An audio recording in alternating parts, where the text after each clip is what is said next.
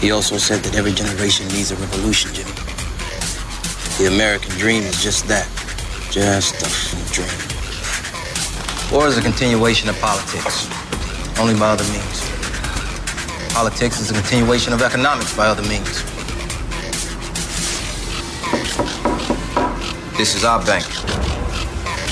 This is our war. And this is our plan of attack. Banks have become an essential threat to our democracy.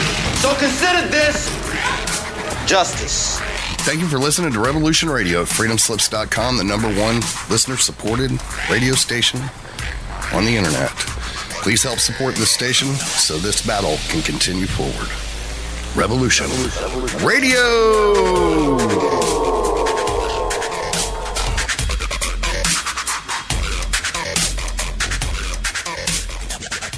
The opinions expressed on this radio station, its programs, and its website by the hosts, guests, and call in listeners or chatters are solely the opinions of the original source who expressed them. They do not necessarily represent the opinions of Revolution Radio and FreedomSlips.com, its staff, or affiliates.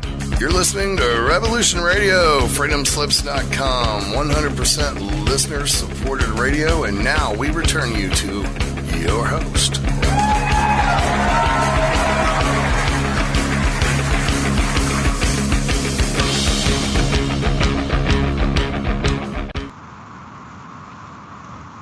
Aloha, everyone, and welcome to Stargate the Cosmos. And I'm your host, Janet Kira Lessin, with my co host, Dr. Sasha Alex Lessin. And tonight, our special guest is Billy Carson. And we've had Billy on before, but it's always a delight to see Billy back again. And on this show today, we're going to discuss things like the credibility of the Emerald Tablets, the real age of the Great Pyramid and the Sphinx, and the advanced technology that was used in ancient times. We're going to talk about Atlantis, was a global civilization, and more. So there's a page up on aquariumradio.com for Billy Carson, and I've got links to the past episodes that we've had with Billy. And Billy is coming to going to be on. Uh, excuse me, going to be uh, presenting at uh, Contact in the Desert this coming weekend, next weekend, uh, coming up, uh, first weekend in June, and so are we, Janet and Dr. Sasha and I. Are we going to be on a panel together? I'll ask. I don't think so. I think we're going to be on a different panel. Sasha, what would you like to say? Just uh, we're re- Billy, we're, we're really glad to have you uh, on. I don't know. Am I coming through, Janet? Yes, you are loud and yes. clear. Okay, yeah, yeah. It's like what, it, what I re- some of the things that you do that I really like is how you've got uh, an organization that gets data for you, and uh, you've got information and pictures and stuff other people don't have, and resources to gather them and, and put them together. And so I just I can't wait all the subjects that Janet just mentioned to hear what the latest is. Great, man. Thank you. I'm glad to be back on here. Yes, well, we need to have you more often. But uh, do catch us up. It's been a, a, while since you were on. I was looking, mm-hmm. I think the last show was um, April of, of the 2017. So, been over a year. Wow, time does fly. so, uh, catch us up on your life, what's going on. Uh, we have a book out, and then we'll go to your research and the topics that you gave us. Great, great. Yeah, it's been a while since I've been on. It's been, uh, but time does fly. I tell you, Father Time has never lost a battle.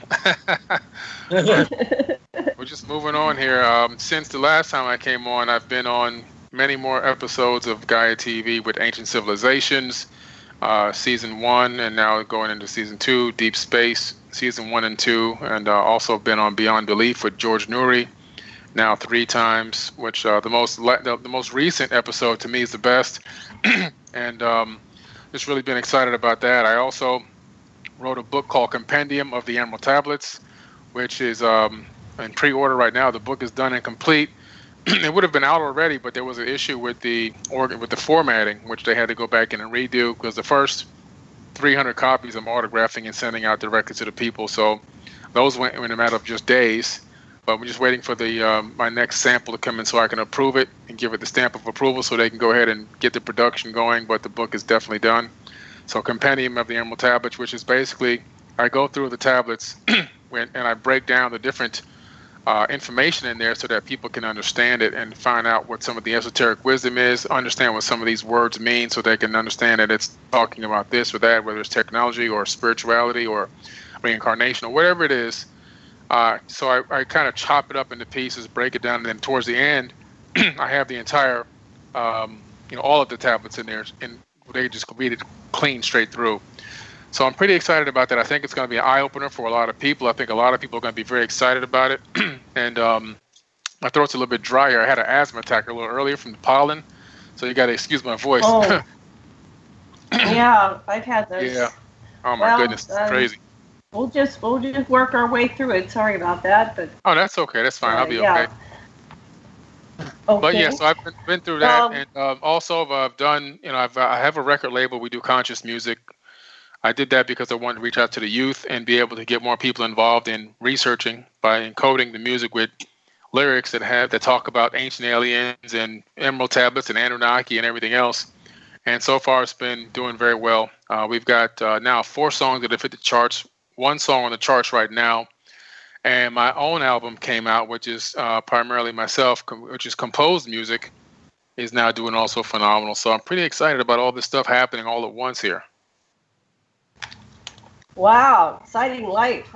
Yeah. And then you got this conference, and then we've got a, another Mars conference. Are you coming to the Mars conference again this year, right? In September? I don't. In, I, will be out of. The, I think I'll be in Australia for that while that conference is oh, going on. Oh, you will be. Yeah, I'll be. In, that was already pre from a while ago. I'm going to a partially uncovered Egyptian temple uh, in uh, Kariong Nine in Australia. Oh, wonderful! Yeah. and so this is um, this is a real Egyptian temple. So, yeah, it's, uh, it's been there since ancient, it's been there since super antiquity. Thoth is actually carved oh. into the granite over there on the ground, and um, the hieroglyphs there go back many generations and depict the story of um, this what looks like to be a mother type of a UFO with little UFOs coming out of it. It's one of the stories that I want to really document.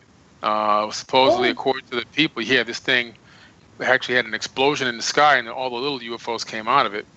But the thing that made me really catch on to this story was that when I learned about the story back in 2012, um, there was there in the hieroglyphs. There's a story of two brothers who went there, and one brother got bit by a snake and died. the other brother tried to save his life, couldn't. Ended up uh, mummifying him and taking him back to Egypt. But when I got to Egypt in 2014, the story in the hieroglyphs of the brother returning with the brother, the, the son returning uh, with the brother from uh, Egypt was that uh, was in the glyphs at Abydos, and I said, "Oh my God, the story comp- actually ends here." So that really made me feel like that this was an authentic story to go cover, and so I really wanted to get out there and see these glyphs myself and document them and everything. Yeah, this is wow. like the next uh, the next chapter in in the uh, in the most famous uh, glyph from Abydos shows a helicopter and a mm-hmm. boat and uh, yeah. an airplane, and and and, uh, and it's so uh, totally uh, beyond modern editions that some there's a there has to be the story, and I think you've got the next chapter of it going. Yeah, man, it's pretty exciting stuff. So, and it's on private land, so I tried to hurry up to get there a couple years ago, and I couldn't make it. And this year, it's still private land that's up for sale soon, though. So I'm trying to get there before they sell this land, and end up getting rid of this amazing artifact well, maybe wow. somebody will preserve it. yeah. maybe we should uh, get a fund going and buy it so it gets preserved. Yeah. Yeah, I agree. Wow. Wow. Well, I, I had a question about the uh, emerald tablets. So you've been uh, breaking them. What, what's your source, or how do you know what it says? You know, a lot of these things are very uh, complicated. How do you decide what it actually means when you get into it. Because I, I read the Emerald Tablets a couple times, and yeah. and it's uh, it's quite profound. And in my opinion, it could go you know several different directions depending on how you look at it. So, right. I think did, that, how did you uh, make your determination? Yeah. Well, I went through the the Michael Doreal uh, version of the Emerald Tablets, mm-hmm. um, just because that version had been uh, tackled by a lot of big time people in the past. Um, you know, I'm talking about people like Sir Isaac Newton, uh, of course, Dr. Michael Doreal himself, who was an acclaimed author, uh, Tom Saint Thomas Aquinas, Philip of Tripoli, Roger Bacon, Carl Jung. I mean, these are big time people. Queen of the Queen of Sheba. Mm-hmm. Uh, you know, I can go on and on. So when I realized that this had gone through that many hands and that many people had access to this knowledge and it inspired them to write their own versions. I mean, Isaac Newton's version is still on display at the uh, British Museum. So I said, let me go through what some of their uh, translations were, uh, since this was a long time ago, and these people have actually, uh, uh, brilliant people, mostly geniuses, have gone through this content and information, written their own books based on it. And what I had come to find out was that they're all basically saying, you know, the same thing. So that set my parameters and my guidelines for the understanding and the concept of what could be saying. Plus, as you know, the way that I perceive a lot of the ancient past, I always uh, I always try to um, uh, co- uh, with technology. Because when I look at things like the Bible, the Quran, uh, the Apocrypha text, and even a lot of the texts like the Mahabharata and the Bhagavad Gita and some of the ancient texts and, the, and even the Sumerian tablets, once you correlate it to to ancient technology or technology that's advanced but in ancient times, all of a sudden a lot of things open up. So a lot of the phrases in there, uh, I started trying to basically uh, side by side look at it. Could this be something that has to do with advanced technology? For example, when he when he references using magic science, well, every everywhere that I looked at the magic science, we talked about that, and what he was talking about to me, it translates into advanced technology.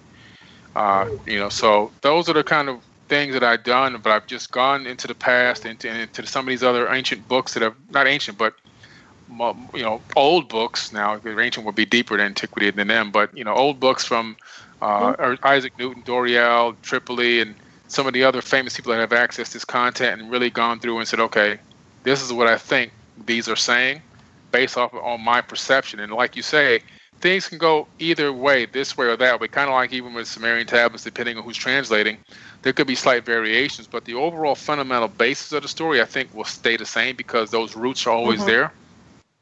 You know, so that's kind of how I came to my conclusions on this uh, sub topic. You know, uh, we, um, I guess in, ahead, the, in the general public, people think that you know the main thing that Thoth is uh, saying is you can transcend being locked into material consciousness. Uh, is that your take? That's the pretty much the ultimate take of the whole the whole thing, man.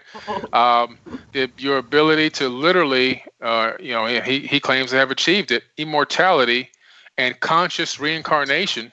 In other words, instead of just blindly coming back with no memories and, and stuck in a cycle, uh, he actually is able to consciously uh, incarnate at will and even transfer his consciousness into new avatars, uh, which he mm-hmm. can keep for extended periods of time by going down into the halls of a Amenti and rejuvenating them over time.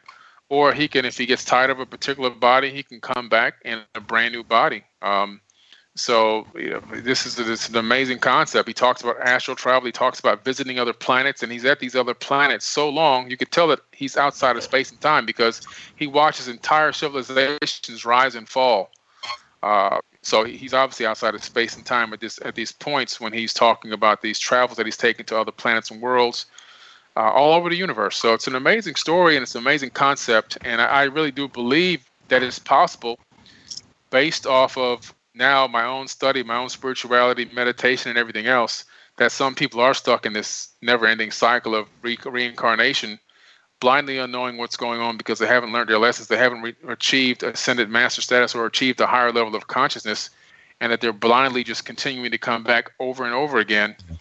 Um, and I, I, feel that some of the past and some of the things that I'm on right now potentially could allow me to avoid that cycle and get out of this loop yeah. and uh, and be conscious well, you know, of where I go. I, I think what what Thoth uh, has done for you and what you are doing for uh, for us right at this moment, everyone that, that, hears your voice and listens to you is showing a model, a, a, a path, a, a way, a, a, path of consciousness. And though it may be a, a dim resonance in, in, in many of us, uh, it's you're making it clearer and clearer to everybody. It's really beautiful what you're saying. I love it. Oh, thank you.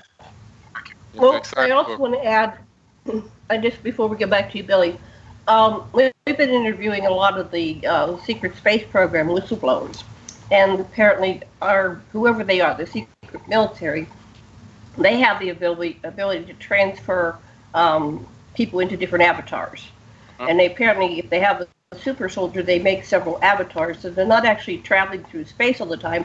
They might just be going from one avatar to the next one, even Yeah. while your original form is in bed still sleeping, and, and you do all these uh, missions. And then um, we have a lot of people that are coming into 3D physicality, and they're identifying with the, the various archetypes, the very god, various gods and goddesses, as though they are a uh, aspect or a, a thread of that consciousness. I, I meet a lot of Enkis and Nimmas and and, and Ningishzidas and Marduks and everything. And Yeah. instead of making them wrong, um, you know, they've just identified with it, and they might be a fractal. Um, there's a theory that eventually, uh, you know, one fractal will remain will emerge as the dominant. But I've met so many of them. So there's a lot of correlation with the ancient uh, writings of uh, in the Emerald Tablets, and so the more we look at it, the more kind of proof and correlating evidence emerges from all these Yeah. different people that are studying it. But I'm fascinated with what you've learned. So thanks for writing the book and getting it out there. Oh, definitely. And what you said is right on point. I mean, a lot of the topics you just you just talked about and covered are actually in the book because I really, what I do is when I get to a, se- a section where it's talking about, let's say, for example, conscious uh, reincarnation, I then talk about the Avatar project uh, out of Russia. Um, I talk about the Avatar project out of the DARPA military program and what they're doing there, and how some scientists have already transferred the the consciousness of an actual primate into a computer, and it thinks it's alive.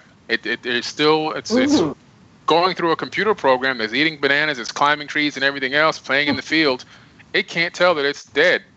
Uh, you know, and, and now they've gotten to the point where they can transfer the consciousness into an actual moving uh, little robot. So uh, that's the path. Now, if they're showing us this to the general public, then you already know what the military and behind the scenes and the top secret DARPA and the real black, black budget programs have. They've already achieved this capability, like you, were- you just you were just talking about some of the guests you've had, where people can literally transfer their consciousness into these avatars, remotely operate them in the safety of the of a facility without ever being harmed. Um, and you know, the ultimate goal is to uh, the 2045 project is to have by 2045 consciousness into a biological avatar. And I think that one of the biggest reasons why a lot of people are relating to a lot of these ancient um, archetypes like Thoth and and uh, and Enki and everybody else, like you say, fractals of them are remaining. I just did a big article on forbidden knowledge uh, about the fact that our DNA literally stores can store all the data within the entire world in one body, and actually even more than that. One gram of DNA can store 700 terabytes of data, and now they've upped that to five exabytes of data. And they've done this, they've tested this by actually taking data, zeros and ones, uh, books and data. They took the entire Library of Congress and downloaded it onto, onto one gram of DNA, read it on the computer, and then uploaded it back to a server again, proving that the DNA in our body runs off of binary code. We're living in, we're a biological robot. And now they've got the understanding Yeah. that that all the all the all the uh, DNA in our body can store so much data and information. We literally have all the information from everything that has ever happened in this entire universe is inside of one person's body. Well, that makes total sense. That's what George Kavassilas is saying that, that we are all fractals of the of the whole, the Yeah. holographic universe. So we have everything within us, and we are everything, and we are all of it. That's so right. we just wake up to that, we can stop doing silly things like war because we're fighting against ourselves. Well, I told I I told think one the joke. I told the joke. and The world started laughing. Oh, that's Yep. great. I like that one. That's a good one. I'm actually going to use that. Uh, but you know, it, it takes me back also to something that I used to hear a long time ago about the Akashic records. And when I first heard about the Akashic records, to be honest with you, I, it was about 2008, and I really wasn't too sure if something like this could possibly exist because I was just thinking like, you know, this is a little bit maybe for me even a little bit too over the edge. I got to understand this better. Now, through all the research and study that I've done, and now correlating everything to technology, I understand that the Akashic records are absolutely positively 100% true, true and real. And the reason why I can say that is because we've already now scientifically uh, come to the understanding that there is uh, no data, no information lost in this universe. All information, which is energy, can can only be transformed. It can never be destroyed due to the second law of thermodynamics and entropy. And all the information that exists in, in the entire universe is actually being reflected from a two-dimensional plane of a dodecahedron, which is broadcasting this three-dimensional type of a, a hallucin- mm-hmm. uh, you know, illusion that we're living in, this holographic universe that we're living in. Mm-hmm. But we are living in a creation, and all the data down to the micro are, are all part of the whole, and everything is being broadcast in from from this uh, particular general location, and and this uh, that means that location where the data is streaming in from has all of the content and all the information on it. So everything that's said, thought, thunk, done, did, whatever, is all stored in this massive light machine, this light computer that we're, we're, that we're, we're occupying, and all this information is definitely part of the whole. So the fact that the Akashic records exist is true to me. There's just uh, ability to tap into the data, the light matrix, and pull the data down. That's the hard part, but the data is all there. Everything is there. Oh, so Well, that- uh, that correlates- well, well, Go ahead. Look, your wait, while you're looking at, at the data, I just one, one question I want to know what you're looking at is is you know uh, how do people uh, the radio audience people listening get off the wheel of reincarnation doing the same dumb stuff Yeah. again and again or Well- how do they do it? the, the the hardest part of it is a complete change of the way of thinking. They have to literally, and this sounds so cliche because we say it all the time in the conscious community, but you literally have to unlearn everything you learned, and you have to be willing to relearn everything anew with different eyes, a different mind, and different heart. And I think the most important thing is you take, because Thoth talks about always seeking the light, seeking the light, letting the light burn inside of you, getting away from the darkness. So in a way, what religious people would say is, you know, ridding yourself of sin to the best of your ability, getting away from dark thinking, dark doing dark things, seeking the light, uh, but but most importantly, sharing that light with others. And then once you start sharing it, you now are both the student and the teacher. So you, you've heard the term before when the student is ready, the teacher will appear.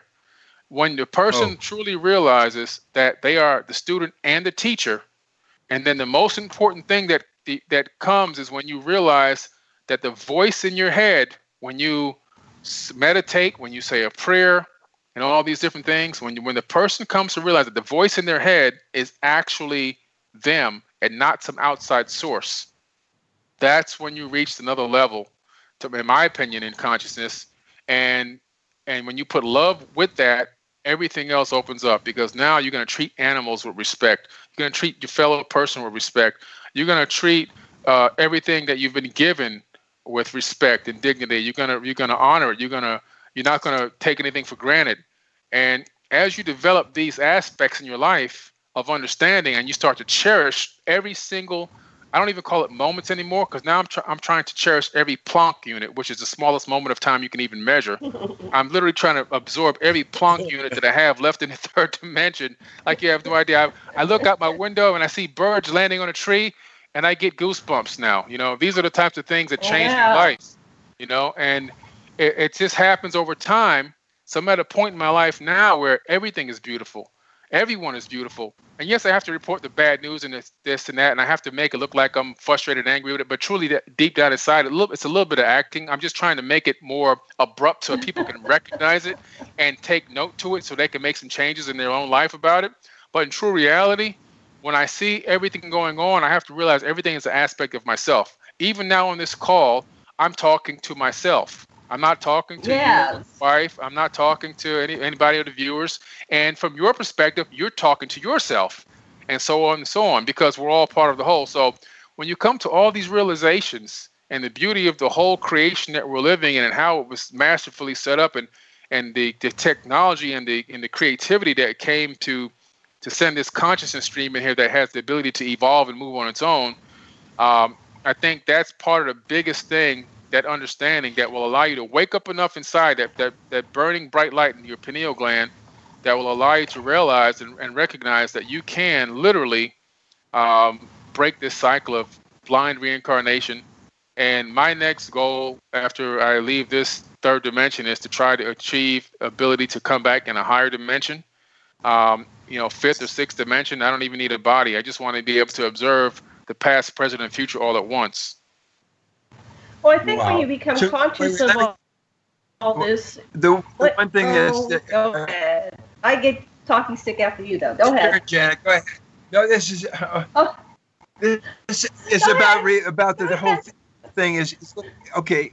You know, uh, um, we have to conclude, or I have to conclude that adversarial uh, things uh, that uh, make you feel distant and and, and challenge you uh, uh, uh, are must you know war and killing and violence yes. and all that stuff since it exists must be part of the of the whole thing too and that it must have some function in the entire uh, uh, uh, even the being addicted to a series of reincarnations. Well, if that's the case, isn't that in the mind of God too?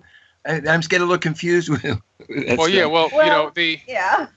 Well, the, the the war when you get to a certain like if you get to the level where you understand that love comes first ahead of everything, then you understand that war is a joke. War is just a manipulation by a small group of people trying to utilize, uh, uh, uh you know, more other people as cattle.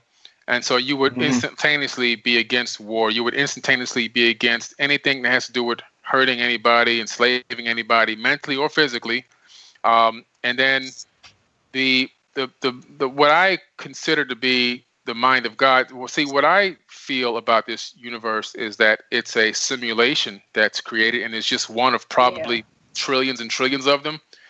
And so I see God as the consciousness, life force energy that's been released into the universe. But to me, the true creator of the realm itself is on the outside of the universe. And it might even be more than one person or people or a group of people that actually programmed this thing. And uh, kind of like how we have the Sims video game, which is a, a, video game that has real people in it dogs, animals, cats, babies giving birth, and everything else, people going to work. And now they're saying because of the AI technology, within the next eight to 10 years, the Sims software program is going to be conscious. The people will be conscious mm-hmm. in the mm-hmm. game. So, what happens in 2028 when all these people are asking themselves, where did our Big Bang come from? Who was our God? And all this other kind of stuff. They're now going to be living in a simulation that we created. And how long will it be before they grow to the point where they create their own simulation within that simulation? So, I think that uh, the word God gets a little bit tricky in terms of what the perspective is. you know, um, well, I think that the trick is really it's already happening. Yeah, uh, like really, my perspective is it's already happening. That we're in a simulation that we already are AI. That we we thought that we were creating robots, and then they, you know, it just goes on and on and on. We're in this cycle, and when yeah. you, you get conscious of it, you can choose not to come back in, but you know, when you're conscious, a lot of people that I interview, that they come back in because this is the hottest game in town. It's the best thing, you know. A, so you come back at another level, the ambassador level, when you're to come down, yeah.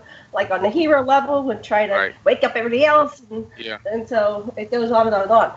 And it's fun. And then you stop and you go, okay, well, I got to get up and, you know, scrub the toilet. you just right. get real. Like, there's well, yeah, it can get to that point. I mean, I've been my personal situation, which is another book that I'm working on, is the fact that this is I don't know how many times I've been here, but I do have a rep- memories from two different lifetimes. And to me, this is the only third one that I have of now because I'm living it, can remember. But the previous two, I have a lot of memories from those two, and I don't know how many more times I came back before then. Both previous times I was killed in war, uh, and which is why I'm so maybe so against war now. In this particular lifetime, I've been stopped trying to stop war since I was a kid uh, into talking against wars and fighting and everything else and trying to open people's eyes up to the fact that these wars are totally useless to the people that are fighting them because they're being fought by they're being caused by people who have no care for you whatsoever. You're just ex- an expendable piece of biological tissue. Um, you know, so in a way, you're right about that. So that's kind of the path that I'm on. I just feel like um, there's a there's a lot of reasons to come back in certain ways to achieve certain levels and things, but I just feel like this particular run that I've had so far, with everything that I've done from 1977 all the way until now, I just feel like I'm going to accomplish by the time my mortal this avatar is done here. I'm going to accomplish everything I was I set out to do here, and I just feel like I won't be back to this uh, to this dimension again. I just feel like it's time to move on to something else. Um, and I think that another thing, uh, going back to Sasha, was that when people realize that they're that they're not re- not that they're not real, because you're re- I mean, talking about physically, you're not real. When they consciousness is, is real, is the only thing that really exists. But when they recognize that their body and everything, their cell phone that they're listening to this on, or their radio, or their laptop, and their table that they're sitting at, in the chair, when they come to the total realization and understanding that none of it actually really exists in a solid form, that it's only their brain collapsing wave, electromagnetic waves into the illusion of matter. When they come to that realization, that's the biggest realization that somebody can come to to understand that this whole thing is just a gigantic software program and the next frame happens when the brain needs it to happen. In other words, outside of my front door of my place doesn't even exist as a solid entity or solid items until I walk out of my front door and look out there. Then they're there. Just like in a video game, when I get to the next screen, the next screen creates all the th- different things that I need to have mm-hmm. in the next screen of that video game. And when people come to the total well, realization that that's the level we're on, we're living literally in a complete simulated system I think that their eyes will be completely awakened and open to understand that uh, this is just a testing ground. Well, that's what happened. I'm an experiencer as well as a researcher. Is that when I would get to different meeting places or you know whatever, it would just manifest, uh, and, and whoever assembled, they we were simultaneously manifesting something that worked for all of us. We would have our gathering or meeting or whatever shared experience, and then once we left, it was it was not there anymore. And yeah. so when people say, well, tell us about the craft and this and that, well, we just kind of made it up for the moment. they don't understand that. But, um, and I just wanted to add that one of the realizations that I myself and many of the experiencers are coming to is that we are multidimensional beings simultaneously existing in many uh, planets, uh, you know, areas of, yep. of, of existence in many forms. So when you talk about not coming back here, well, there's part of you this and back here, but there's is part back here, and uh, you're everywhere and everything. So when you get to that level of realization, then you're you're totally in the driver's seat and you can do yeah. whatever you desire to do. Yeah, and so you made a when good you get point. To that point, yeah, we we all chose to be here, so we're no mm-hmm. victims. And yep. we all chose to be here. And I think part of why we chose to be here is to be on this radio show and to go meet a contact in the desert and perhaps take this whole disclosure movement to a higher level because there aren't a lot of people on the planet that can talk at this level this time. Mm-hmm. But I know there's a lot of people, but I just haven't met them. And yeah. so we can up level all existence by um, sharing this cohesive field that we're co-creating here. And I hope people are getting it out there instead of you know scratching their heads. But I think yeah. that um, well, I, the potential is there in everybody to get it. Mm-hmm. Go ahead, Sash. Yeah. Well, just just that you know the past lives of, uh, of, of, being a, a soldier uh, and now uh, a, a, prince of peace. That's the uh, the other side of it. That your mission now is uh, uh, to complete the peace that you're spreading. That's what that's and you're doing it.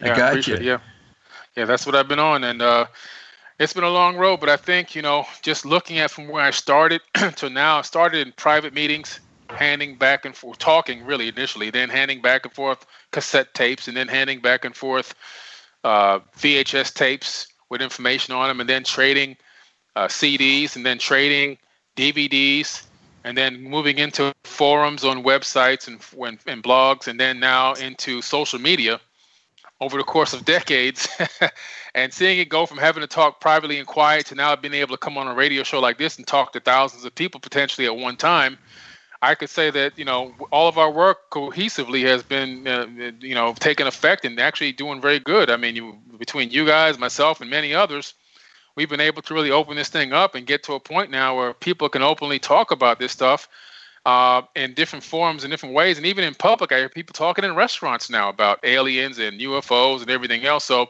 it's getting to a critical mass point where I think eventually there'll be a critical mass of awakened conscious people on the planet that'll be open to receiving the true reality of what we're living in, who we are, how we are really truthfully, truthfully multidimensional beings.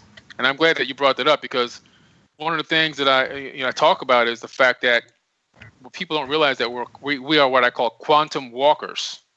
And uh, I came up with that term on my own, and then I said, I wonder if that's a real term. So then I went to go research and look it up, and it's actually a real quantum mechanical term where you have particles that are quantum in two quantum states at once. And the human brain, actually scientifically proven, has um, the ability to phase shift some of the molecules and, and, and, and uh, nerves in the brain actually phase shift out of this realm into another realm, and scientists don't know where they go in and out, back and forth.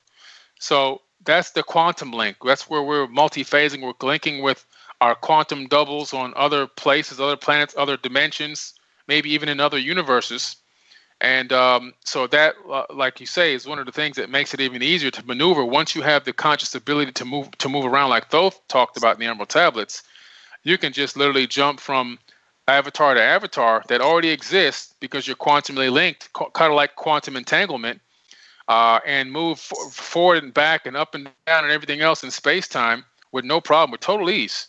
Uh, you know, a lot of this stuff is scientifically proven, but people don't correlate it to the human body, the avatar, and the human mind, and being able to uh, achieve these types of things. They just think that you're born and you die, and that's the end of it. But it's a whole lot more to it than that. Wow, I totally, I totally get what you're saying, and it, it's amazing. And I don't know how much uh, people will, um, Robert was saying, but let's get this out there.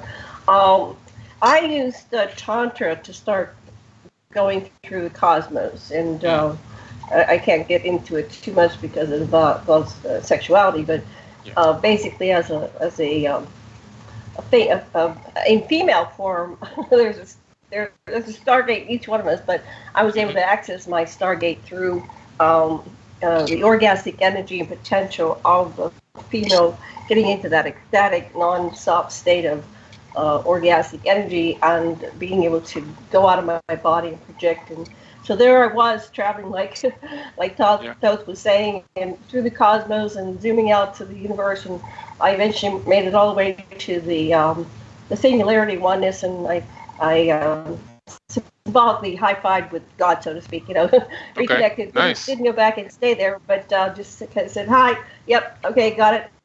I'm going back to tell the others.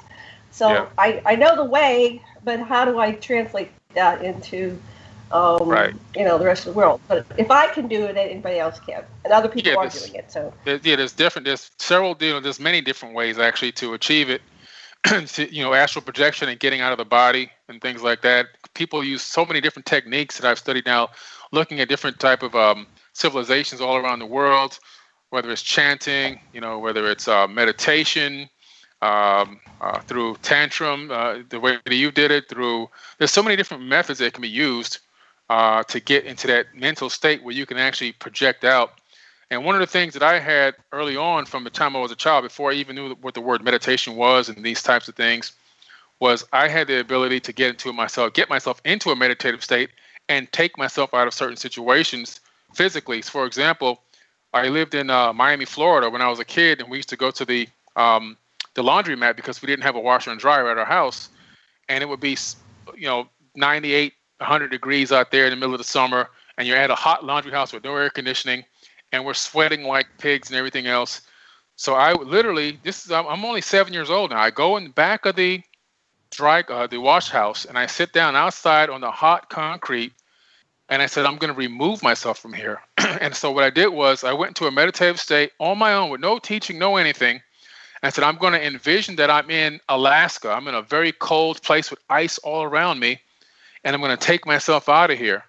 And by the time I got done with that, my first ever meditation, when I came out of it, my skin was cold to the touch, sitting on 90 degree, 98 degree pavement. And I knew from then that there was something special about that. So I began to experiment and practice with it more in other situations. And I had discovered that I had these, this ability to not only remove myself physically from situations and put myself in other places, but I also had the ability uh, to, uh, I don't want to call it stop time, but spread time out in certain in certain situations for myself. You know, so that was something that I discovered early on, and also see geometric patterns within the meditation, which some people take some long time, takes them a long, long time of really learning and studying to get to the geometric pattern stage. But I was seeing dream mental patterns also already as a child in meditation. So I had those abilities from early on, and I just continued to work on them and perfect them on my own, and started reading a lot of books from back then and studying and just improving and improving and improving. So it's something that's in every single person. It's not that I'm special or anything else, or you're special. Like, but there's very there's a lot of different ways that a person can utilize to reach these levels of consciousness and meditative states uh, and transcendental states, so that they can achieve the ability to put mind outside of body and outside of time and even like when I got into remote viewing, which I studied with Major Ed Dames directly, that took me to another level, you know, and I realized how much more there was even out there. So there's so many ways to get to these points. And if people would just try to start looking into them tapping into them and finding the best route for them, they'll discover that the human body has a lot of capabilities. The human mind has a lot of capabilities that they never thought was possible. Yeah, yes. yep. Wow. Sash, question, comment? Um, well, I, awesome. I love what you're saying. Uh, just keep your uh, free flow as the ideas come to you. Shift about and just say whatever you yeah. think is most interesting right now. Okay. yeah. Well, I just wanted to add, like when when we um sometimes we're like in in trauma, like um you know there, there you're in a car accident or something, and mm-hmm. it, it slows the time slows down and everything's in slow motion and it's like yes. how is this happening and and uh, so that's happened to me a couple of times where like you said you were able to slow down time so to speak so that's phenomenal when it happens you can yeah. often make decisions that save your life when you slow down time exactly and you know what there was a scientific study this was back in the it's 2018 now. This must have been back in like the late 1990s. There was a show, early early 1990s. There was a show called That's Incredible, I think it was, that used to come on, and it would oh, show yeah. these incredible things. Yeah, remember that show? Okay, right.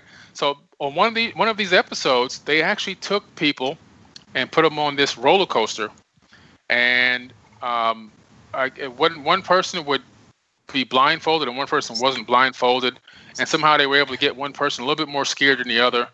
And they had a way of testing how much time the person thought went by versus the person that was more frightened and the person that couldn't see anything.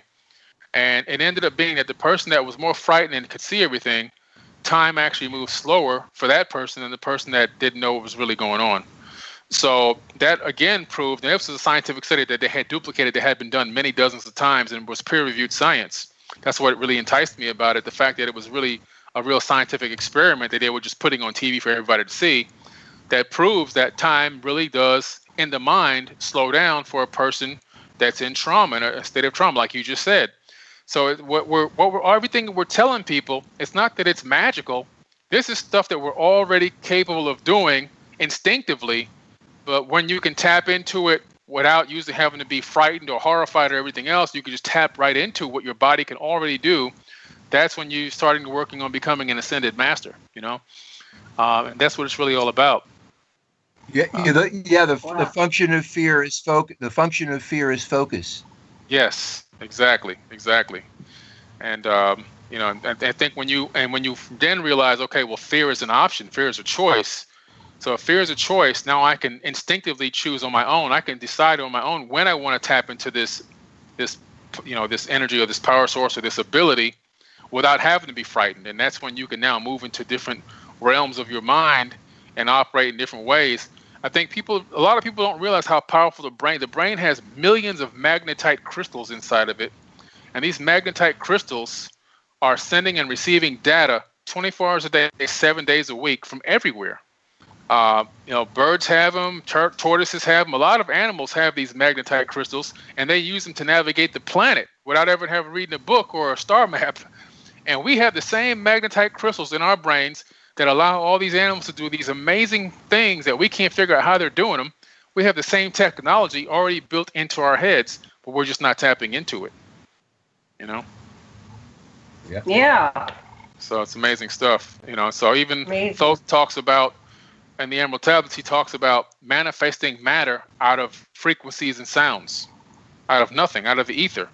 And um, uh-huh. again, this is stuff that if uh, you know 10, 15 years ago, I would have been like, hmm, that might be a little bit too far over the edge for me, thinking you could just make something out of nothing. But then, through many years of research, this is a part of you know ascending in your mind and becoming better and smarter and and more conscious and opening yourself and forgetting, unlearning everything and relearning everything and looking down the line of physics that talks about frequency and vibration, looking down the line of physics that talks about cymatic frequencies and how cymatics, the frequency, the, those frequencies actually, cymatic frequencies actually create the illusion of matter and things that we call solid, um, and and create, help create our real world that we that we see. You combine the cymatics with the conscious uh, intent, and now you have creation. And then it, you know you go further and you go into now scientists have just for the first time converted light into matter not too long ago. I mean, this was just probably I think a few months ago. They converted light into matter. Um, and this is his, this is what Thoth is talking about 36,000 years ago, and here we are now, just reaching the point where we're, we're now doing it uh, scientifically in labs, and and um, and it, it's amazing. So everything that he's been talking about, that he talked about in these tablets, is now coming to fruition and we're duplicating these things probably because a lot of these scientists are reading these tablets and these Sumerian tablets and and these ancient uh, Vedas and everything else because they're looking for something new, and they're probably testing out a lot of these theories to see if they really work. And I think that they're coming to the reality that these things are so real and actually work. Here you go, scientists. This phys.org. Scientists discover how to turn light into matter after an 80-year quest. It's been longer than 80 years. They've been trying to do this, but so they finally done it. So everything that Thoth talked about he talked about manifesting matter and creating bricks and stuff out of the ether. Um, and here we go. Now, 2018, we're doing it. Uh, maybe not to his level yet in terms of general population. I'm pretty sure the military has a whole other plan for that. But uh, yeah. they always have another plan. You know, they, they always find a way to connive and, and do something crazy with this stuff. But but that's just an amazing feat that we've gone. So things again, 10 years ago, 15 years ago, that I would have kind of not really scoffed at because I've always been open-minded, but I would have been like, hmm, that might be a little too far for me. I really got to dig in deeper. And I'm glad that I didn't say this is that's ridiculous. I'm glad that I continued along the path that led me to research and investigation, so that I can discover these new out these new things popping up and cropping up and reading these scientific journals. I read the scientific journal like it's a daily paper nowadays because I want to look for all the new ideas and concepts that come out, and you know, and I want to find out everything that's been written about that uh, has been published in there, peer reviewed, even if it was scoffed at by their colleagues.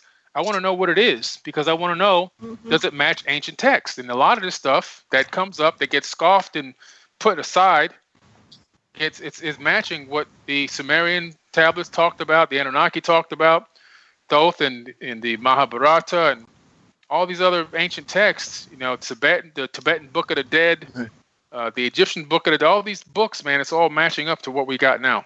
We're just trying to copy you, and you rediscover know, everything. You know what I'm what I'm hearing is you talk with enthusiasm, having studied and embodied this Thoth stuff. You could just as well account for the things say for much saying that uh, the archetype or the Thoth is embodying himself in you now, right. and you are his spokesperson or an aspect uh, of, of Thoth. Yeah, you said it, man. I'm glad you said that's an amazing statement you just made. You know why? Because I was just telling somebody earlier, because I came up with this album with Donnie Arcade called The Return of Enki. That's the name of the album. Mm-hmm. It's out right now. It's actually doing very well. Wonderful. Yeah, thank you. And somebody said, uh, we I can't wait for Enki to come back. And I said, he's already here. And she goes, right. what do you mean? Inside of us? I said, yes, inside of us, because the knowledge of, of him is in, is, is in our brains. We already have the knowledge. And like you just said, Sasha, the, the knowledge of all this research and investigation through th- the Emerald Tablets and Thoth and everything else has kind of embodied me now. And yes, that's what it means. It's that's part of sometimes I think uh, the the um, you know the, the conscious uh, incarnation or the transfer of some of the consciousness because consciousness can be split up into trillions and trillions of entities. So there's no limit to how far it can spread and du- duplicate itself. So yes yeah, some of that information right. some of that essence of the thoth has gotten into my my consciousness now and i'm now spreading the information as if i was thoth in a way and so to speak you know what i mean? So it's a pretty interesting yes, comment yes. statement you made yeah. Well i i embody nima i i totally identify with nima and uh, sometimes when I get into these ecstatic states, I can uh, channel her and uh, so I, I mean, I'm not really a channeler, but it, it just comes through, right? It's Yeah. like uh, I, I can go totally into space. I wanted to just uh, add some things to what you said because there's a lot of profound things that's being said here today. Um, I have a, a friend. Uh, okay, first of all, I mentioned the Michael Newton Institute. They've uh, regressed uh, 40,000 people or something like that, probably a lot more by now, uh, with thousands of therapists all enrolled into the life between lives phase.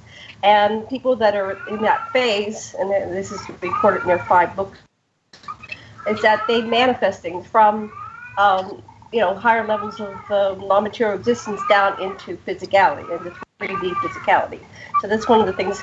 And so um, A.R. Borden, uh, who was here and attended all the um, the meetings, and he he he died in 2013 or I think something like that, Mm. or he, he disappeared in 2013. He he told the story is that he's dead, but we think he just um, you know had to make himself scarce because he was. Yeah. But he was saying that um, you know that there, that we have uh, a ways of it's called LERM or something.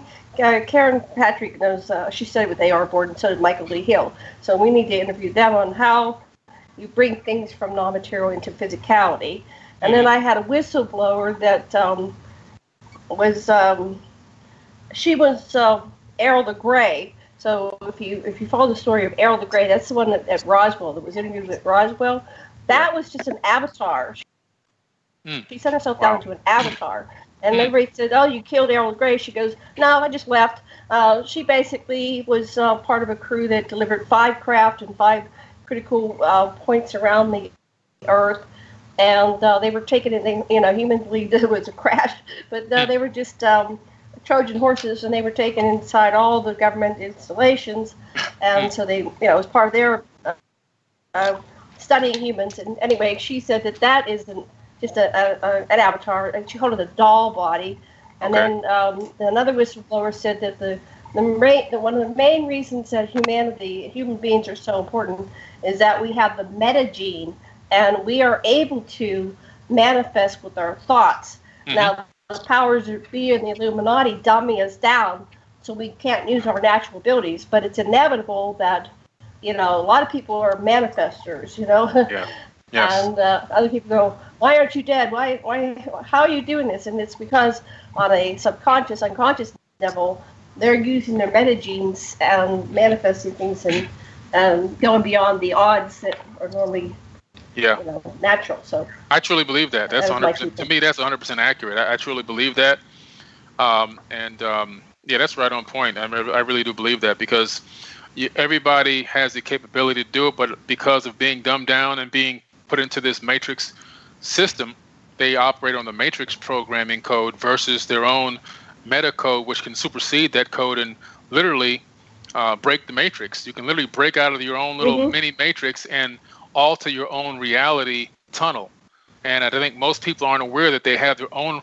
We co- we co collectively create reality as a whole, but we all have our own reality tunnel, and that we have a little bit more control over, uh, because it doesn't, you know, until it intersects with another tunnel. But but there's a certain amount of control you have, but people don't realize the true power that they have, so they just go with the flow, and they think that they're totally powerless, but uh, they don't understand that they truly do have the capability of superseding with simple things, even just like the law of attraction is a meta code that, uh, that overrides the matrix and supersedes matrix programming. Law of attraction type thinking, the thinking that you Mhm. are God and God is you overrides the matrix code. When you really truly believe that, if you don't believe it, then it's not going to work. But if you truly, truly believe that, like I was having dinner with somebody the other day, and they said, um, I'll, I'll pause while you take, you know, a break. 'cause They, they thought I was, you know, I'm spiritual. They thought I had to pray over my food. Well, I told them that I blessed my food already as soon as I sat down. They didn't understand what I meant, but I bless my own food. Not that I think that I'm the creator of the universe, but the essence of the creation is in me. So I'm going to bless my food. I'm not going to beg anybody to make it safe for me to eat. I'm going to make it safe for me to eat. When I go for a travel somewhere, I bless my path or my travel myself. I'm going to go from from point A to point B. I physically see it, visibly see it in my mind, the path, and I bless my path from A to Z and on the way back. These are just some of the things that uh, an average person you can just practice this before I leave my house. If I'm going to a location where I know it's a busy parking lot all the time, I pre-select my parking spot. One's going to open up for me when I pull up into the area for parking, and I do it usually 10 to 15 minutes, sometimes 30 minutes before. I pre-think my parking spots, and people are like, "Man, you're always getting parking. How do you get this?" I pre-select it. I pre-order it. I preordain it myself. It's a it's a form of law of attraction. It's a form of using your power mm-hmm. that you have over this realm. Little things like that people can practice and see how they start to work and go, "Wow!" Then they can get to the next level. But if you don't know those things even exist, or you have the, or you don't even think you have the power to do it, so many people are praying to a God that they believe is there from a position of begging and not having and being totally powerless. And from that position, they don't have the capability of syncing quantumly with the source energy. The source energy doesn't read that type of programming. That's matrix programming. So if you're begging and pleading, oh please, I need to pay my mortgage, and oh God, please help me. This uh, my my kids in the hospital, and oh so forth and so on, and I I can't make my car payment. That's that doesn't work with the source energy. That source energy doesn't read that code. That's matrix code. That's mind control mm-hmm. codes. You have to go into the power code, the meta code. You have to supersede that. and when you go above that, now you're talking the, the, the power. You're talking the language of the power source, the matrix source. I mean the, the, the God source. You're talking the language of the source energy. That's what Hold that thought. We'll be back in, after the commercial break. We'll be back in five minutes.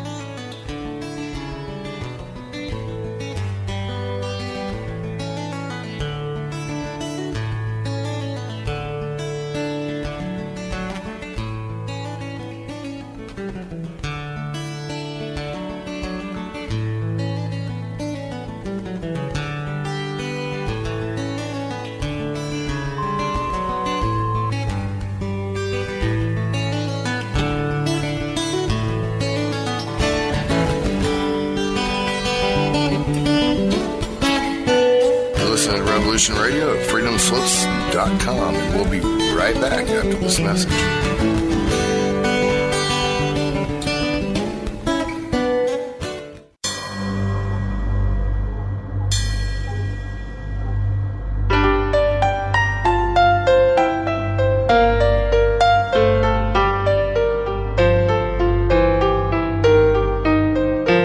Did you ever feel that things were not quite right? that everything was just ever so slightly askew?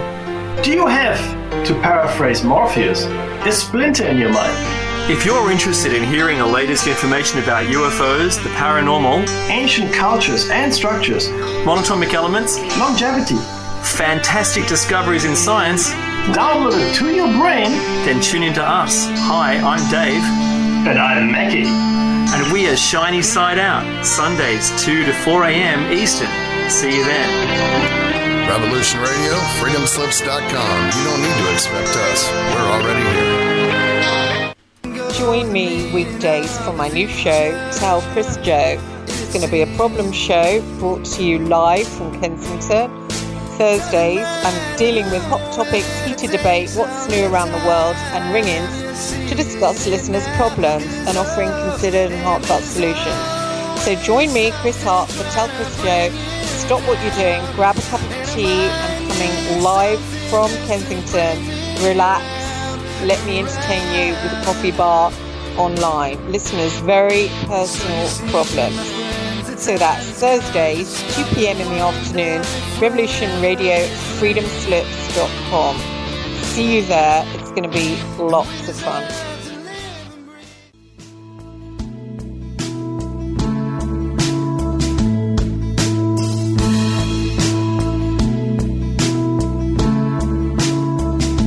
Is your data safe? Do you have the necessary information to assist you in confidently living through just about any survival situation? Is survival and gardening, off grid living, medical knowledge, or even natural or man made EMPs on your list of personal concerns? Do you have your documents and your personal information in a safe place in your hands where you know where it is? Well, check out our preloaded EMP proof thumb drive.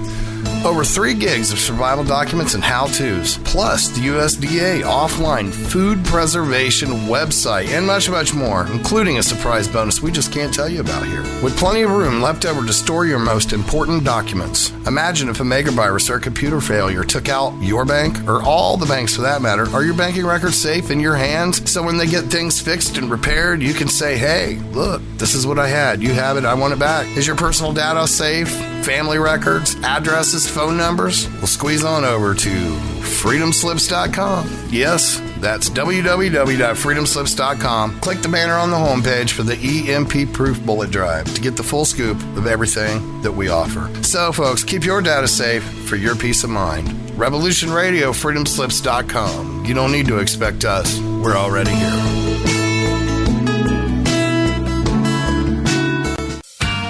Looking for a nightcap to fill your listening needs? Come join us on Spaced Out Radio with me, Dave Scott, right here on Revolution Radio. Monday through Friday for three hours a night, starting at 9 p.m. Pacific, midnight Eastern, we will take you down the supernatural path. From ET contact to the paranormal and all of the spiritual, cryptid, and conspiracy stories in between. You can find us right here on Revolution Radio at spacedoutradio.com, on Twitter at Spaced Out Radio, and on Facebook at Spaced Out Radio Show. Spaced Out Radio. It's a night of talk and interaction. Are you experienced?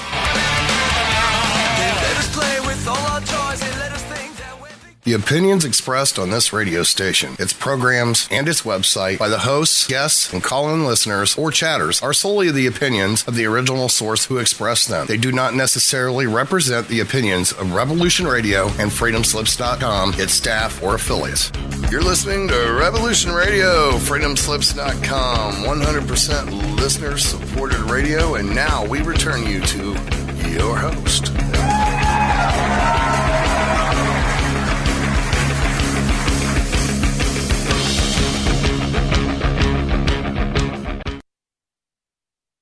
Aloha. Whoops. Strange noise. Okay, let's try that again. Aloha, everybody. Welcome back, back to Stargate to the Cosmos. And I'm your host, Janet Kira Lessin, with my co host, Dr. Sasha Alec Lessin. Uh, Teresa J. Morris is going to join us for this last hour.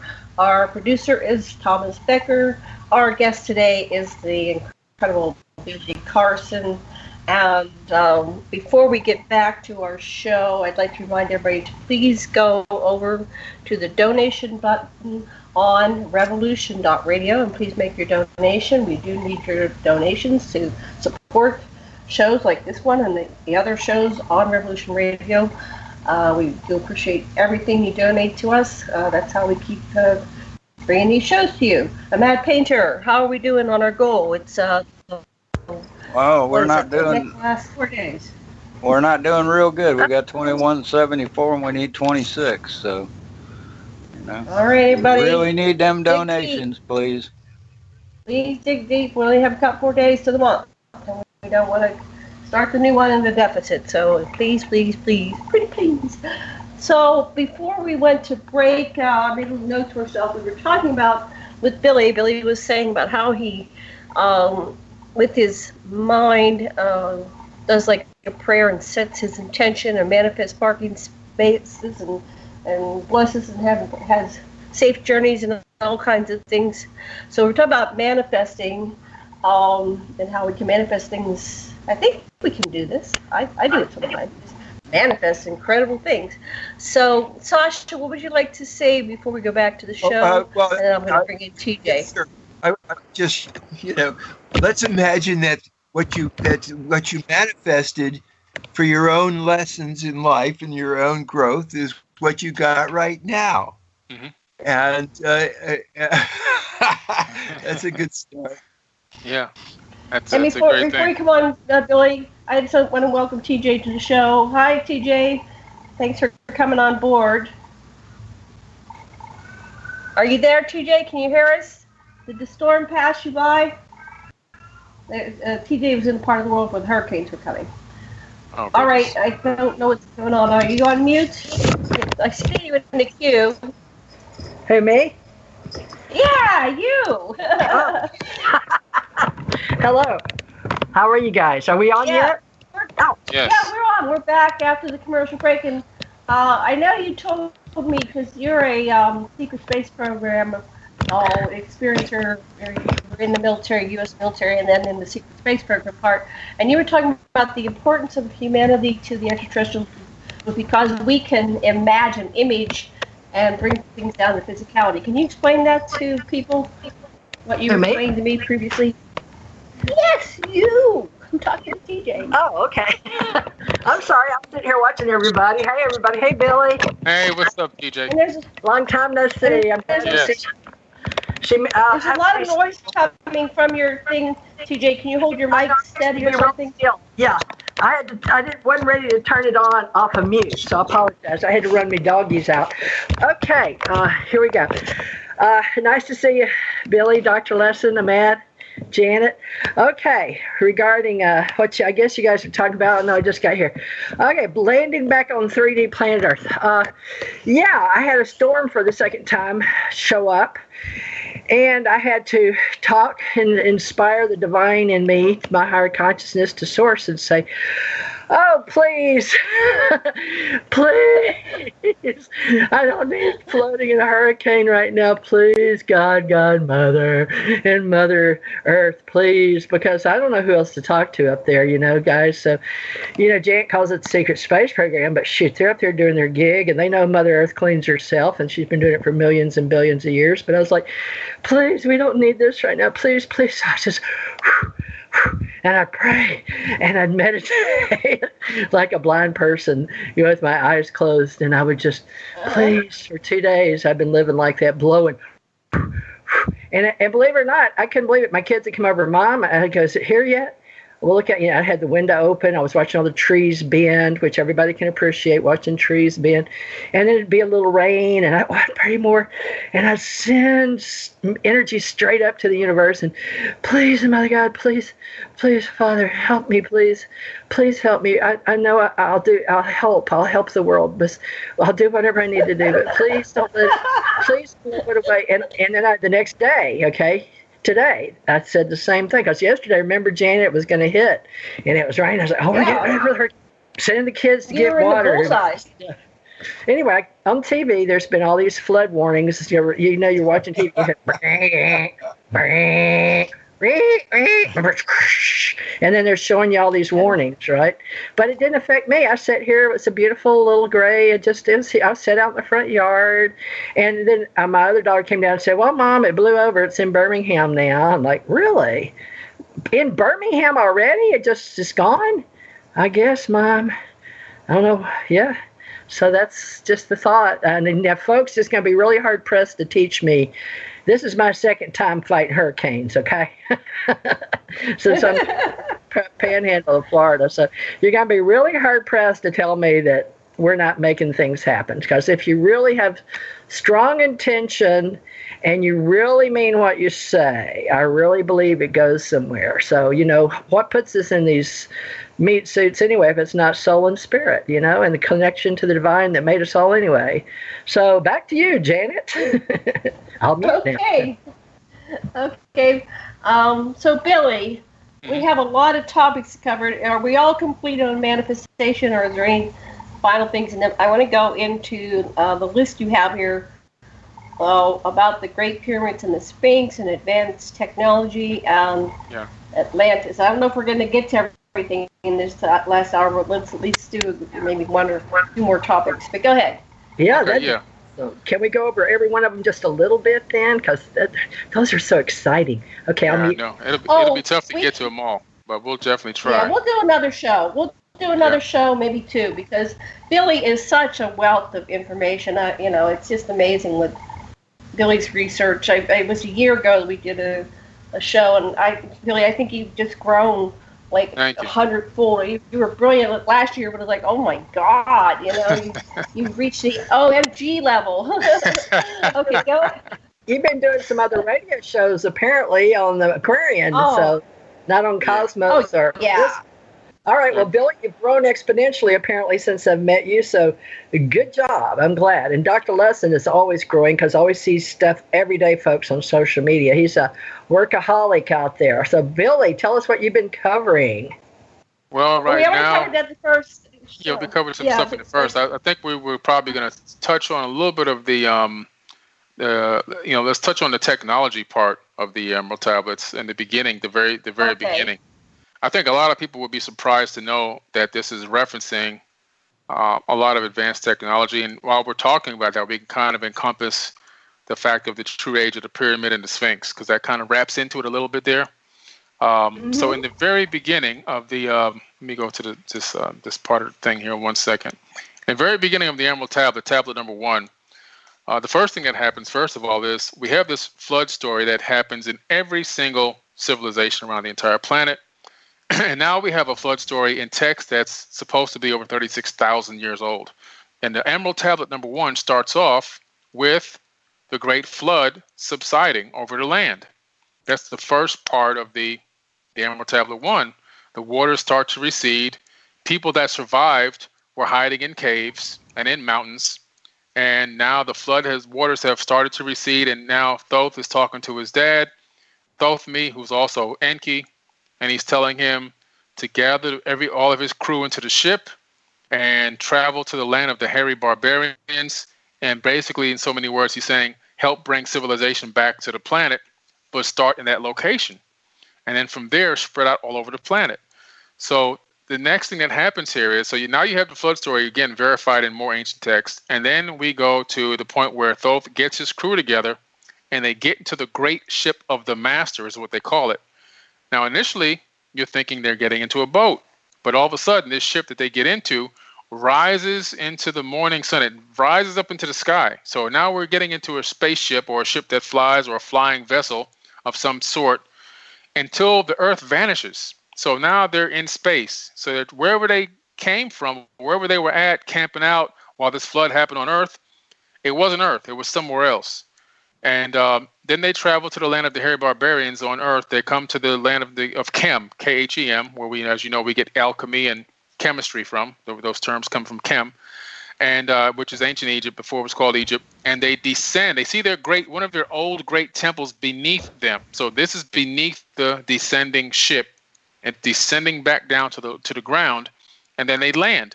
So we have right there. We verified another great flood story. We verified that these people are advanced and potentially coming from another planet or maybe another part of the world where they actually had to go into high into that so high into the atmosphere that the Earth seemed to like disappear, whether it was from another planet or whether, whether it was from Earth, but from a very high altitude. And then we have them descending onto the land of Khem where they're hairy barbarians. And what this tells me as well is whatever this catastrophe and this disaster was, potentially could be another rise and fall of civilization. In other words, these Atlantean Anunnaki people could have arrived here after our last fall of our last high civilization as we got to a diminished point where people basically forgot everything again. And just like what happened with today if, if, if, everything ended today with a with a cataclysm uh, and some of us survived we all know how everybody here on this call knows how to use a cell phone but none of us can actually make a cell phone. So what would happen is that by the time we have two or three more generations of kids they wouldn't even know what a cell phone was period just like my kids don't even know what a payphone is right now so uh, that's probably when they arrived here at the time that we were in a down state and um, they then interact with these barbarians. So as soon as Thoth opens the ship and comes out with his crew, these barbarians run up to attack them. So here we have more technology because Thoth raises his staff and sends out a ray of vibration, stopping them still a stone in the mountain. So now he's freezing these. He's got a stun gun of some type that freezes these people in their tracks, and they can't attack. And we have a modern day weapon just like that with the U.S. military. It mounts on the back of a uh, of a giant jeep, uh, and it actually has this this stun ray that sends out towards groups of people and disables them and freezes them and makes them turn and run away. So we have a correlation between ancient technology being talked about, Uh, or technology in ancient times being talked about, versus technology in modern times being talked about. That's verified. That's here already. That kind of matches. So, so to me, it's a very realistic thing. And then once he freezes them, he releases them from its grasp, and then he goes over and he starts talking to them and tells them that they're the sons of Atlantis. Now, this is important because the power that you have when you're, you're an advanced being from an advanced society with advanced technology, and you come across people that are much less advanced than you, And the first thing that he tells them is, We are the sons of Atlantis. He didn't tell them that we're your God. He didn't say, I'm your creator, bow for bow to, to me and kiss my pinky ring and all this other crazy stuff. He said, We are mm-hmm. the sons of Atlantis. So again, more evidence that this force, this alien force that came here initially, uh, at least some of them, were not bent upon being gods. I think they were more deified many, many years after they disappeared, and then they became, you know, human beings turned them into gods, but they were never gods. And he never said he was a god in this entire book. He said he was always a son of Atlantis, and sometimes he called himself himself the son of man. Okay, so he never said he was a, a son of God or that he was God. Uh, so I thought that was very important as well. And then he began to show them his magic science, which I was talking about earlier in the show. To me, based on what it means, is he began to show them his little doodads and trinkets and electronic devices, sort of, sort of like showing them his advanced technology. And when he showed them that, they groveled at his feet. And the next thing he does is he pulls them up and he says, "No, sit down. Let's talk." Again, denying the fact of the, the ability ability he had to control these people right away, making them believe that he was a god. He stopped them from believing he was a god, and he he sat them down. He said, "I'm here to talk peace. I'm here to talk civilization. I'm here to talk information. I'm here to raise you guys up." And he built that place into a high level of civilization. And then when it got to a certain point of of uh, of uh, of being civilized, he talked to his crew that he arrived there with, and he sent each of them to the different four corners of the earth, to different parts of the world, to go ahead and duplicate what he had done. So his his brethren or his fellow sons of Atlantis, crewmates, whatever you want to call them, they all spread out all over the planet.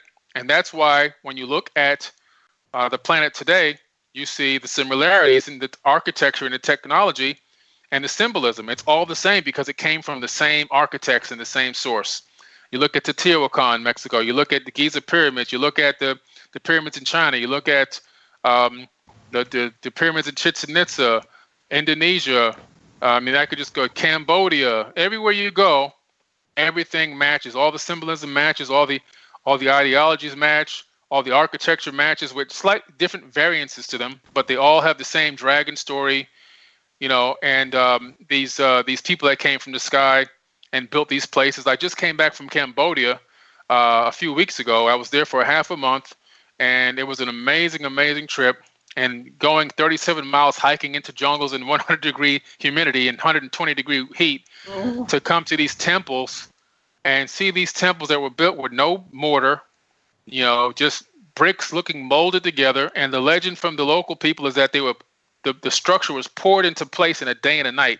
A three mile temple, which is largest, it's the largest in the world. Angkor Wat is the largest in the world, poured into place in a day and a night through some type of probably most likely some type of a laser lattice where they would pour probably liquid rock into and let it cure overnight whatever, with whatever technology they probably had but these things exist and i was there. I climbed i was in it. I climbed to the top floor. Not only did i climb into the top floor i got when i got to the top i got selected by the monks and they blessed me in top of the angkor wat temple. So uh, this technology is incredible. To see it be inside of it feel it touch it and then you look around and see what we consider to be modern architecture, and you say this stuff isn't even close. It wouldn't it wouldn't withstand the test of time like this Angkor Wat place did. So, so you have all this going on in the Emerald tablets, and it's verifying that there's technology, that there's a higher level of thought, there's advanced mathematics, there's uh, navigation because you have to nav, you have to be able to circumnavigate the planet to get to these places that takes a whole lot of uh, learning and technology and advanced knowledge that uh, these people, who they call hairy barbarians and lived in caves, obviously didn't have. So that separates them from the people that are here versus themselves, who they claim to be the sons of Atlantis, which I believe are just the Anunnaki people. And Atlantis, to me, because of this spreading out of the of the clans, so to speak, or whatever, that this was the cause of having the global civilization. Is why you can find pyramids in Antarctica, pyramids off the coast of Cuba, submerged in the ocean. Uh, and the technology is all pretty much the same. The, the, the, the technique is the same. Uh, and then they eventually handed down some of these building techniques to some of the humans that were most likely their, their offspring, 50 50, these demigod people. But and over time, the, the information got completely lost. Uh, but it's it's there. And, and the fact that Thoth says also that he built the Great Pyramid. His exact words, I builded the Great Pyramid. So, in every text that I've read from every translation, Thoth always says he builds the pyramid. So I'm going to take it that it's probably really accurately translated. Uh, now, the reason why I say this allows you to date the Sphinx is because this the pyramid, I mean, the, the, the emerald tablets are about 36,000 to 38,000 years old, estimated. Now, when you look at the Great Sphinx and you look at the age that it could be, at first they were saying two to 3,000 years. Then people came along, other archaeologists that were a little bit less mainstream and realized that there's weathering on it. And they started estimating around the time of the end of the last ice age. So now you're talking about 13,000 years. Uh, and they're looking at the alignment of it with the constellation of Leo around that time, and it kind of matches with that time frame. But there was a lot of turmoil on the planet at that time, uh, and a lot of um, wars and a lot of famine and a lot of situations that would prevent something like a great in that region from like something like a great sphinx of being built. But if you go back, and now another guy came forward, another archaeologist came forward, by the way, and looked at the weathering and said it's far older than 13,000 years. This weathering goes back, and he got it confirmed by a couple of other uh, archaeologists that specialize in weathering and realized that it was far older. And so now when I heard that, I go, you know what? John Anthony West, who rest his soul, he also took a look at it and said, yes, this is far, far more older weathering than 13,000. So now if you look at the precession of the equinox and the location of the constellation of Leo, which is supposed to directly align with the Sphinx, and take it back two precessional periods, you end up right at around 36,000 years ago, when it would be the perfect time to build the Sphinx. The weathering matches around 36 to 40,000 years, according to experts now. I mean, experts in their field. And you have Thoth building the Great Pyramid 36,000 years ago in the Emerald Tablets.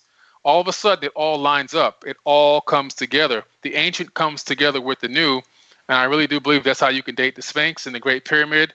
I think they're far older than what we've been told and they're really in that 36 to 40,000 year range uh, of when they first were built. And I think that's where it's really at. So it's, it's an amazing story, man. I think that when people really, really realize this and read it, they're going to be astonished. Wow. Okay. Uh, who wants? Who has any comments? Oh well, you know, uh, I would just like to uh, comment, uh, if I if I may, that when a the combo when the when the uh, when when the head of uh, the people the, the people of Cambodia uh, was honored and taken in and shown to be a divinity, the priest welcomed him in the way that, that you seem to have been welcomed at Wat, something uh, extra- it's really some extraordinary thing the way they singled you out there. Did you, you, you did you yeah. get the energy that was happening? Yeah, it was amazing. I was kind of shocked because there were a lot of people already around me, and they and then they just no, you come here, and I was like, okay. And my guy was like, he's calling you over. I'm like, really? I'm like, okay. it was so bizarre, you know, and um, and then they put the bracelet, you know, the the the, the this um I don't know if it's a rope or a string that they tied around me, which I cut and I saved it in my box, my travel box that I have. And they tied it in a special knot and he started speaking in Bali. And he spoke in Bali and he said these blessings in Bali and he was splashing me with the the holy water and everything else. Um, it was just a, it was just an amazing experience. And then when we left out of there, uh, my travel mate she had to use the restroom, so we had to cut through an area where nobody's really allowed, but they allowed us to go through there, and it was a, a monastery. And at the monastery, there's there's uh, the children monks, the young monks, they're kids, um, and uh, I guess their parents send them there to learn how to be monks from an early age.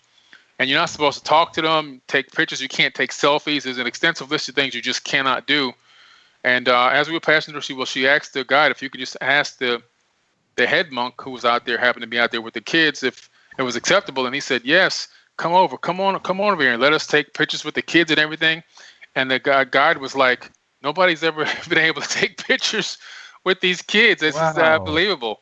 It was just the weirdest thing, man. It was just so there was no resistance, there was no anger or no like, no, go, you you know, you Americans get out of here. You know, there was nothing like that. It was just so bizarre. And I got some phenomenal photos and some great 4K footage.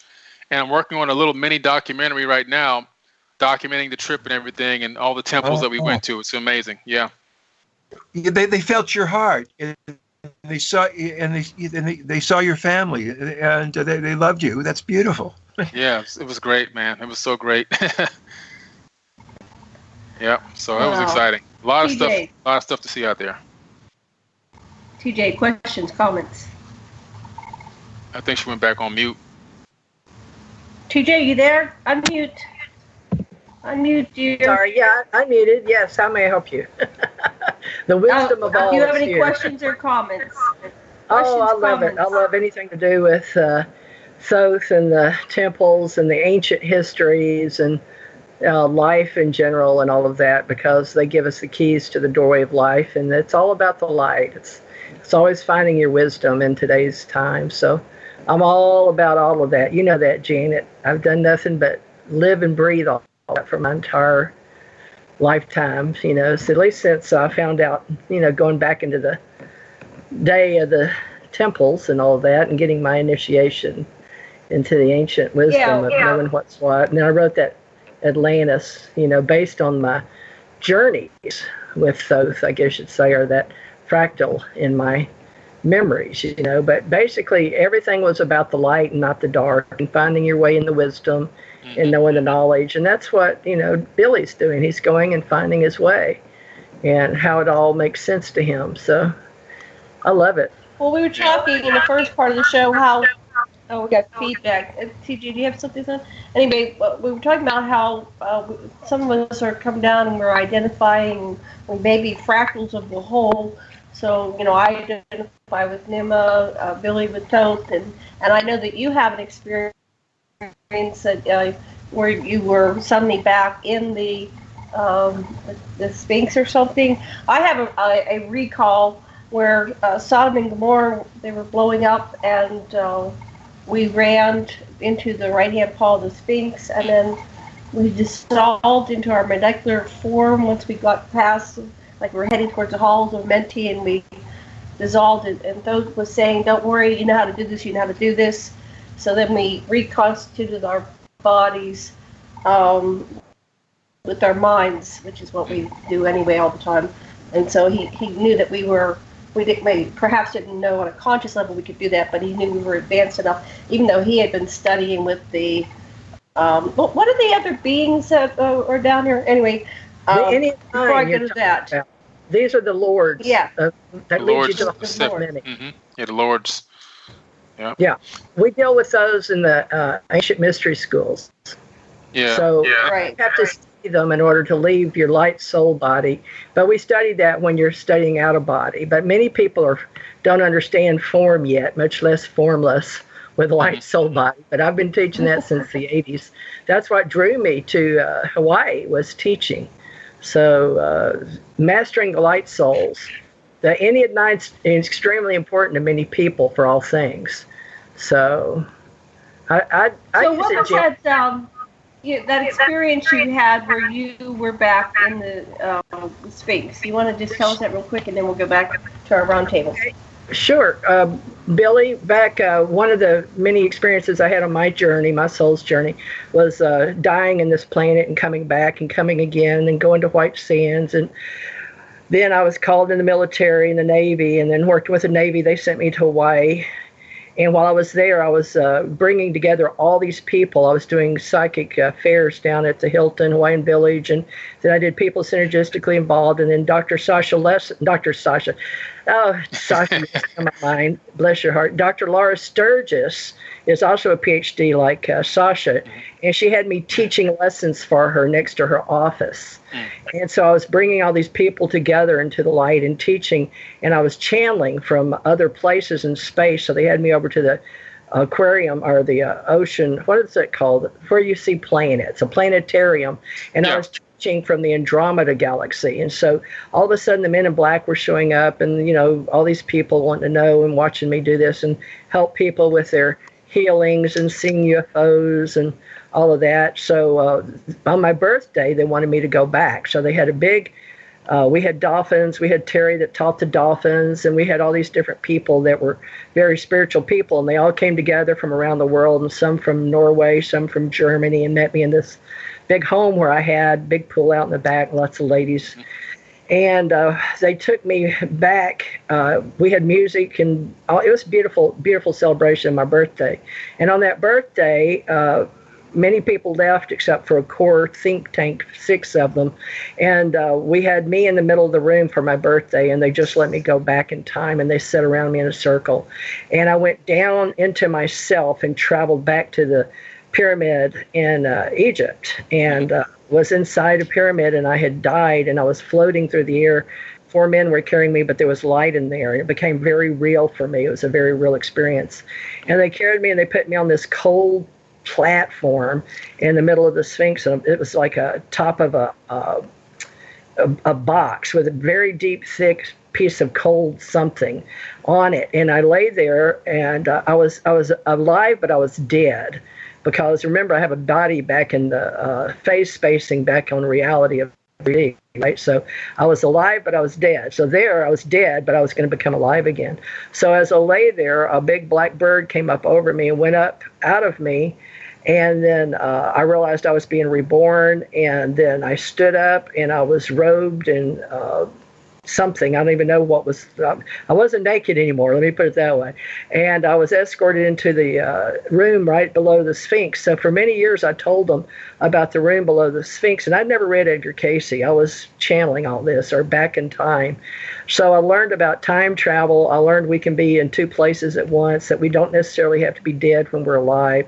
And I learned a lot of things that uh, the part of me that was Thoth at, at one time, because from my understanding at that point, I became a very tall giant multicolored man, a very tall man, and I was very well respected in there. And all these men, and uh, I don't know if they were women or not, but they were sitting on uh, this cement again. This, and they were uh, blocks up and down like in an arena.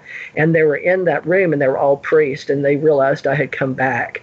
And uh, then I, I went through the stars and I was space. But I also uh, later that time was shown in the, now this, this is the same time in Hawaii. My body's laying in Hawaii in this circle on my birthday, 1226. Uh, I don't know what year it was, 80, uh, 90, 92, 3, something like that uh, probably 90.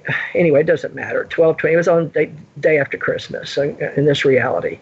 So uh, I also got to go back and see myself as a beautiful Isis type woman. But uh, my father had died, and we were uh, going back down, and people had palms out, and uh, people were praising. But I realized that my family was all marching, but I was the young one of the young beautiful women that knew we were going to be locked into a pyramid.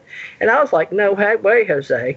So I had reprogrammed with one of these gentlemen that knew me in a past life, and he took me. Uh, they put us in the pyramid for some reason, or below the pyramid. I don't know because I can't see the outside. I just know we walked down this big, beautiful place where the Sphinx is, and all in front of it, and walked down and inside this building, and then I go up and the doors go down and i'm like oh there's no way she tried to talk my sister going with me she wouldn't and so i went up and this gentleman that had worked and helped build the sphinx because they were built with you can say or me my part with the extraterrestrials that I'm involved with now in this life, and then then then too.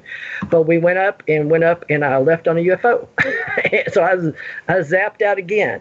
So I don't know which one of those because they sort of blended together. In a movie, you would see me as this big beautiful guy dressed in gold, probably one of the great gods, because that's a memory I have. Now this is way I didn't know about Thoth until I was called Thoth. I didn't know about these ISIS women until I was called ISIS. And so then I learned, uh, I never studied Egyptology or nothing till after I went to Hawaii. And then after that, I wanted to know more, but I never really did study anything until I absorbed the, the uh, I don't even know how I got hold of the green tablets, but I started creating, I was uh, reprimanding someone one day about emerald tablets. Mm-hmm. And they said, How do you know them? I said, Because I, I wrote them. They're like, What? I said, No, I know the I know the Ennead Nine. Trust me, I've just got this in me. It's a channel thing. Okay. So after that, I was just another person that just had a knowing about it. But the Ennead Nine, uh, I've been quoted through years on the radio because I'd mention them occasionally. But it's all about becoming. What are the Ennead Nine? Let's explain that to our people who don't know what that is. Basically, if you want to break it down, it's people that come and manifest as the gods. So we have nine areas of being, and we also say they're the nine souls of our personality, but they are the ultimate, and they bring in the most ultimate light and the wisdom. So it just depends on who you talk to and how they break it down, but they use it in various levels of nomenclature. But the government, our government, is very aware of their non formlessness or their formlessness and they can pervade. Uh, the seven, you might say, uh, number eight is uh, up to seven. We call them the gods that you've studied with uh, the Jewish, I guess. And then after that, you might say that after number seven, we have the eighth level, and they that level of existence can do all time and space and make the planets and the earth and things like that. So there's form and formless, right? So when we're Right. talking, I don't know how Billy would explain it, but each one has a particular time, place, and space, and it pretty much pervades all eons through what we call time, space. But you know, without time and space, there you don't have gravity either. So these are the beings that can come and go as at will, and they're forever. In, they're on the infinite greatest thing that you can ever possibly imagine. So Billy, would you say that they are formless thoughts that are beyond Yeah, they have a lot of. They have the capability of being the essence of um, some type of a level of consciousness, but at the same time, when they intersect with biological entities, they have the capability of each aspect of one of the lords has the aspect of being one of the chakra systems in the body. So one lord has the crown chak- chakra aspects, another which are you know uh, thought, wisdom, knowledge, and spiritual connection. Then you have the uh, you know all the way up. You have the uh, throat chakra, the heart chakra, the solar plex chakra. Uh, Each one of these lords take on the or have the aspect of one of these chakra systems, which is duplicated in the human body. Uh, and it's um, this is one of the things that I talk about actually in the book, where you know even in the Bible it says um, the way is narrow, the the road is narrow, and only a few will find it. That narrow road is the chakra system going up the spine, up to 33 vertebrae, and tapping into the power and energy that comes from these seven lords that rule from outside of space time, that the ones that you're talking about, uh, which are Okay, talked about the Emerald yeah. tablets. That's interesting because I've always taught that to the younger generations, and I'll be teaching it again. But teaching the colors of the chakras, that's good red, orange, yellow, green, blue, indigo, violet. But Janet, we teach all the way up to the eight and nine. But Janet, remember, we talk all the way up from the universe, multi, meta, xeno, omni, and then we go above the omni. So we keep going up the verses. Ja- Janet would always call it the Russian dolls. Mm-hmm. But Janet, that's why we don't care about the nomenclature. It's about learning to be a, a being of light Mm-hmm. of energy that's forever immortal. It's always infinite. Right. But the government knows we know about this, and they also know we teach it in the life cycles. But if you learn about the energy going outside and inside, and you can rotate them, all your chakra balancing all the way up through your you know grounded all the way up through your pure system that's also how we got the caduceus around for the medical the medical mm-hmm. department uses Right, the Caduceus, yeah. Go and, ahead. and, and and even in the Emerald Tablets, they mentioned uh, there's seven lords, but there's also an eighth and ninth lord, and uh, those are the eighth and ninth chakra system. Well, they have the they have the aspects of the eighth and ninth chakra system, uh, which the eighth is uh, located like right above the crown chakra, and the ninth is located also right above the crown chakra. So almost they're almost side uh, on top of each other. But so you have Right. all nine lords accounted for in the chakra system, and with Yeah. the aspects of each one of the chakras.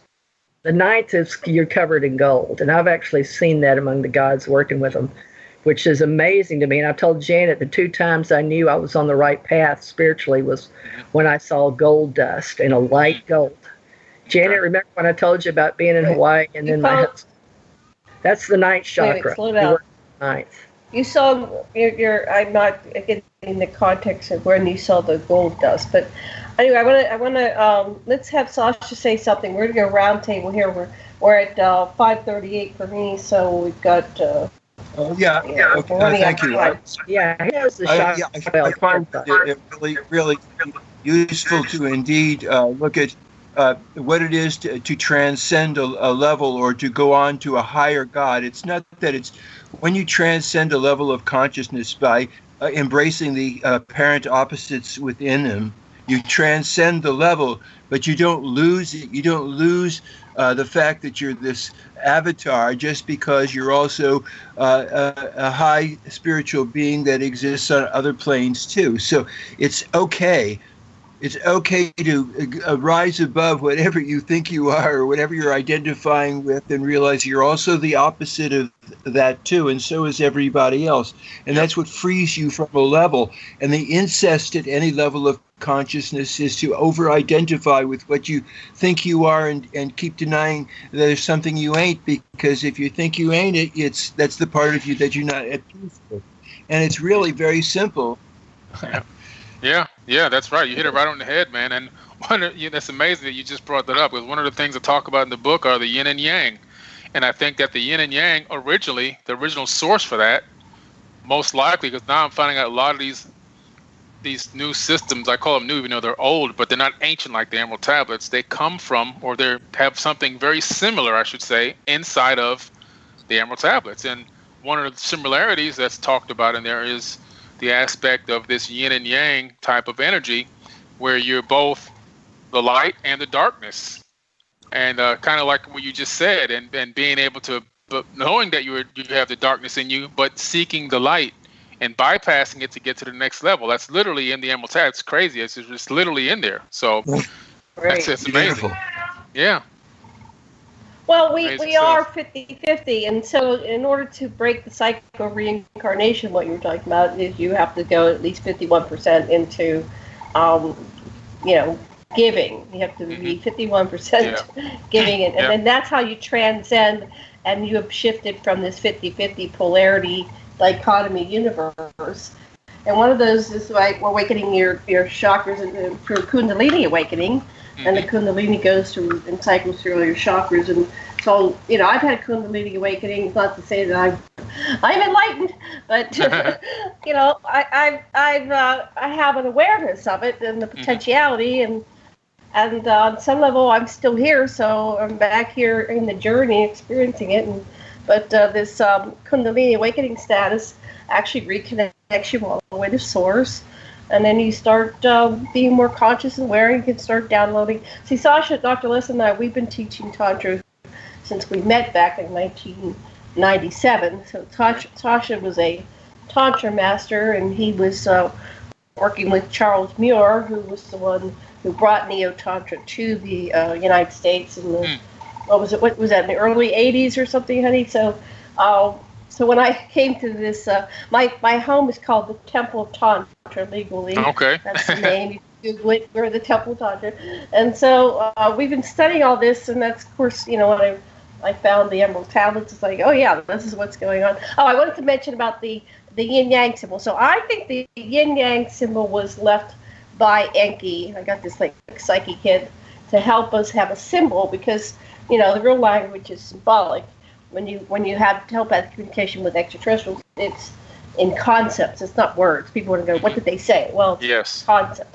So Nassim Haramein, who was going to make contact in the desert, he has an animation of the yin yang. He he animates it. It spins, and what it does is it, there's the black and the white um, colors. You know, the mm-hmm. whites and the the black and the black. That is the singularity. And so when it when it when it cycles around, it actually aligns, and that's your your your portal, your stargate, your singularity, and um, he mathematically aligns all the singularities within the smallest, what you call it, Planck or the mm-hmm. molecules, or you know, all the way up to the largest thing we could ever conceive, a universe, I guess. And everything has a singularity, and he mathematically charts it as all in a line, so everything is one on the Vashivaya. So Beautiful. it's brilliant. I hope that I get a chance to see it. Okay, we're uh, I've got about 15 minutes left. Um, Billy, what else would you like to introduce us to? And then we'll then we'll do one final feedback uh, well, today on that. I just think that um, you know, based on my research, I, I, I, gotta you know overstate this because I think people need to understand the Emerald tablets were real. It's not something that was fabricated, not something that was made up. Um, the um, the tablets were deciphered by many famous people over many years, hundreds of years, um, and um, the knowledge that's inside of them is is basically the fundamental basis for almost all religions. no matter where you look, especially uh, Christianity more than anything. Uh, and what it what it leads me to believe is that Thoth is most likely an incarnated Jesus, or Jesus was an incarnated Thoth, or his son, one of the two. Uh, I know that Jesus did grow and was, first of all, I know he was a real person. A lot of people don't think that he existed, but I've been to his house in Egypt. The Bible makes a reference to him being called back from Egypt when he dis- after he disappeared for from the age I think it was 14 to 33. But when I went to Egypt, there's actually a, a, now a Coptic church, which is where he lived inside the basement, which is now like a shrine and everything else, and all the some of the things that he had there. And he, he lived there with his mom before he went to the Egyptian while he was attending the Egyptian mystery schools, and then from there he left the Egyptian mystery schools and headed off to India and Tibet to learn Reiki healing and everything else. And this is all well documented. So it was a real person. It, he wasn't. His name wasn't Jesus. His name was Yeshua or Joseph. Uh, really, Yeshua.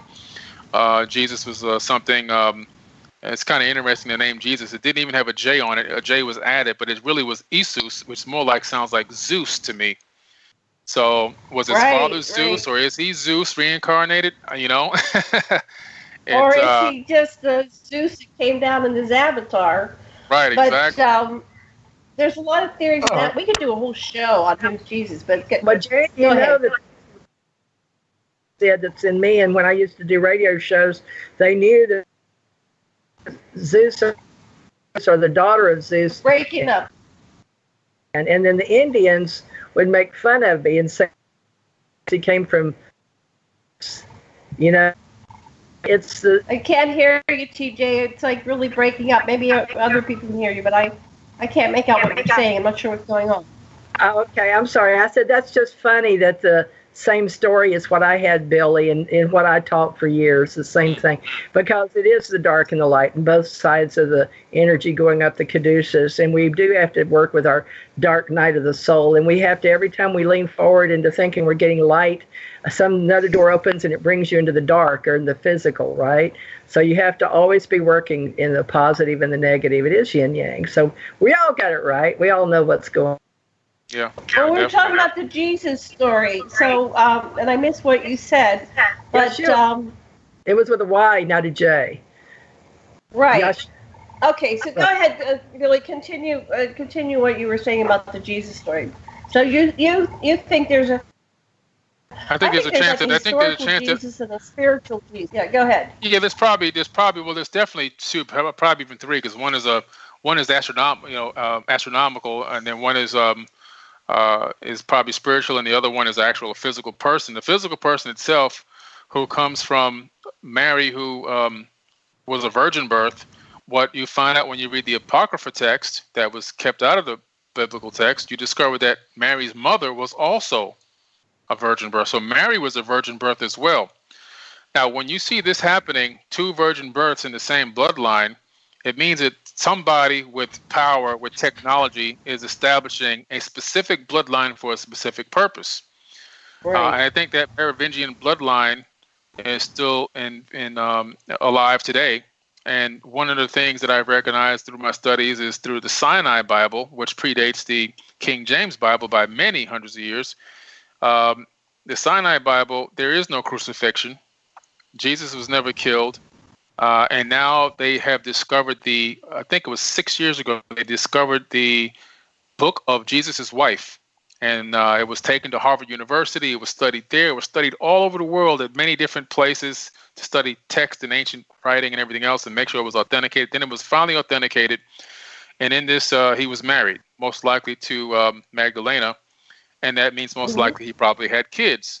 So you, this Yeshua person, who we're calling Jesus, uh, did live, did attend the Egyptian mystery schools, was a, a virgin birth, and if, and if that's true, then that means he was an artificial insemination. It doesn't mean it was magic. It doesn't mean it was somebody waved a magic wand. It means somebody with technology did an artificial insemination, combining their DNA into a zygote, putting that zygote back into the womb of Mary and let her carry it to term, which we do in modern days right now.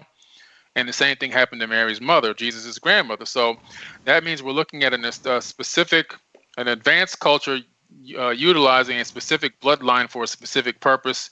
And because a lot of the words that Jesus talks in the New Testament of the Bible match Thoth's words almost identically from the Emerald Tablets, you have to now question and say, is he Thoth or the son of Thoth, or is he, is he a direct student of Thoth? I'm, I'm starting to really think that he might be an incarnation of Thoth himself, um, just because the words that he's using, and I match them up in the verses inside the Emerald Tablets uh, with some of the biblical verses so people could see them side by side, that this is an incredible uh, anomaly. It shouldn't, I mean, the fact, one or two things sounding the same, but 10, 15, 20 things sounding the same, it shouldn't be possible. So I think it's amazing. It's an amazing story, and I think that uh, a lot of religions have fundamentally based their ideologies off of these emerald tablets and then added their own turn to it to make it into whatever they wanted to make it into. But uh, but originally, the source seems to be these tablets for a lot of the, a lot of the uh, religions out there.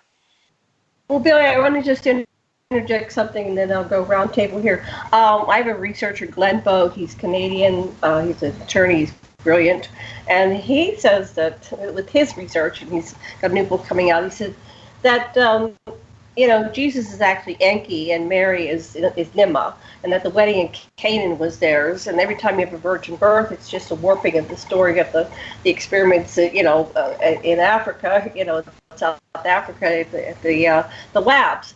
So um, it's just a warping of the story. And then he ties it through the modern era. He says that, um, you know, Mary, uh, when she came to Fatima, it ties into that, Guatemala. Uh, he said that th- he, he's tracked them down, the three of them, um, Enki, Ninmah, and Damkina.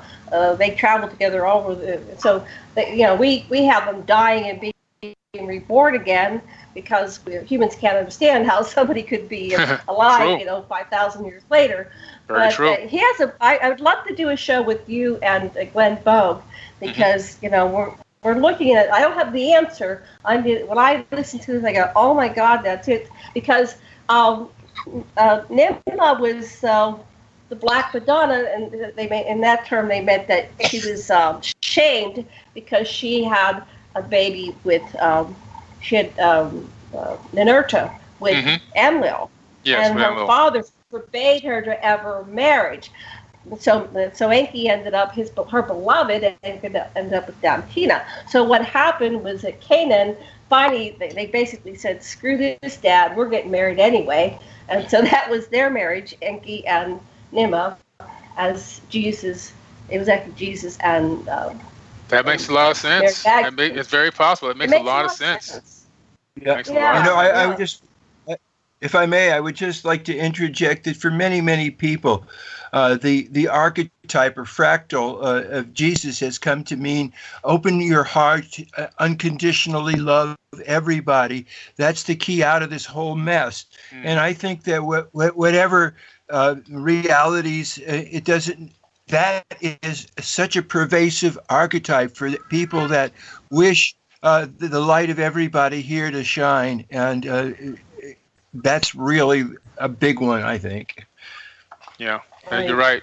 That's perfect. I think that people don't realize that there isn't, there are, there are no Christians in the Bible. I mean, it doesn't even exist. Christians come long after, uh, you know, and then you have Baptists and this one and that one. The whole story's been twisted and turned. The message has been turned. You hit it right on the head, Sasha. That the message is exactly what you said. It's a Christ consciousness. It's a type of love and understanding that you have for your fellow man and the enemy and everything in the universe. And that's what takes you to the next level. And it has nothing to do with, a lot of the, you know, crazy ideologies that have kind of been put out into the mainstream with these control systems and everything else. But the real message of Jesus has been completely lost.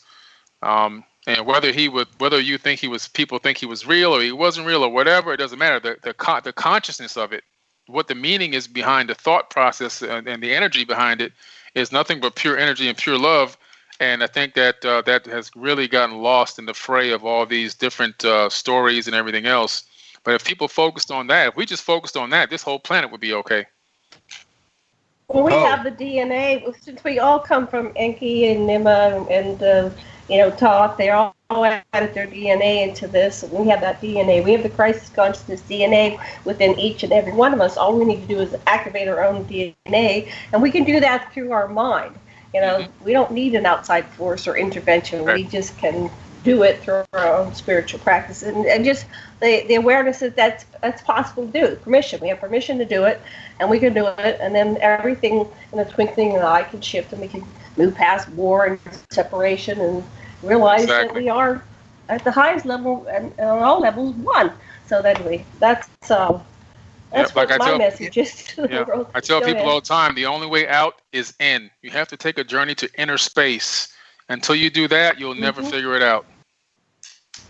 Yes. So, Yeah, and this well, time got we don't have uh, we don't have to sh- we don't have to shaft the grand tutor this time.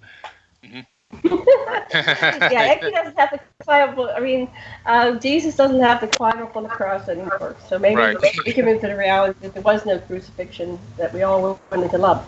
Okay, we had two minutes left. Um, Well, remember the uh, key is three the power of wisdom and love. You know that. That's a power of three. You have to have a point of origin. So always use the power of 3 Mhm. Right, Billy? Yep, absolutely. Three, I six, mean, nine. You want to tell Okay, we're going the last word for Billy on how to get in touch with him?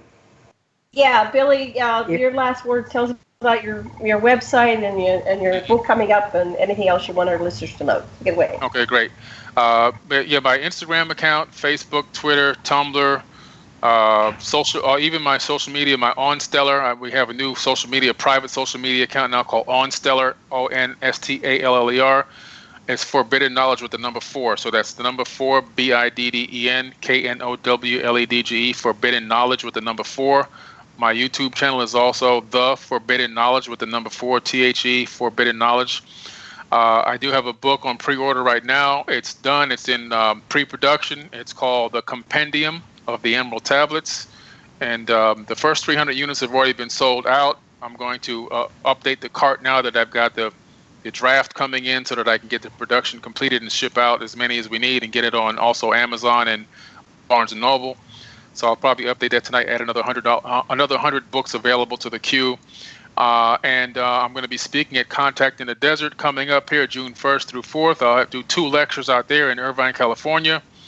And then I'm speaking again at uh, another conference in October and another one in uh, September. I got so many conferences coming up. Then I'm going to Australia. Yay! But uh, it's just going to be exciting. I got a lot, a lot of exciting stuff going on. So just follow me on Forbidden Knowledge on anything. Just type it in, you'll find me. Thank you. That's our show today. Much love and blessings and aloha. And Billy, stay on. We'll talk to you after this. Okay. Take care, aloha. Make aloha.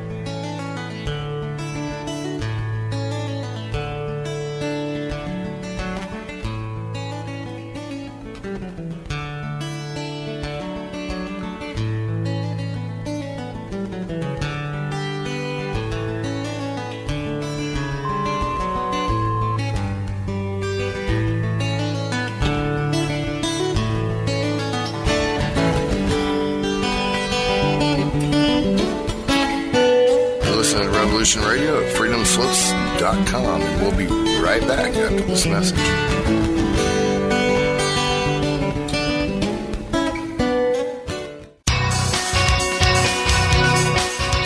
listening to Revolution Radio at freedomslips.com. Any commercial advertising you may hear in this program is of the sole discretion and benefit of the host of whose program you are listening to. Revolution Radio does not endorse any commercial products, nor does it accept monetary compensation for on-air advertising of commercial products, nor will it ever. We are and shall remain 100% listener supported. Any product advertising on this program are considered used at buyer risk, and Revolution Radio shall not be held liable for any claims or damages received from any product advertised within this program. Revolution Radio, where information never sleeps.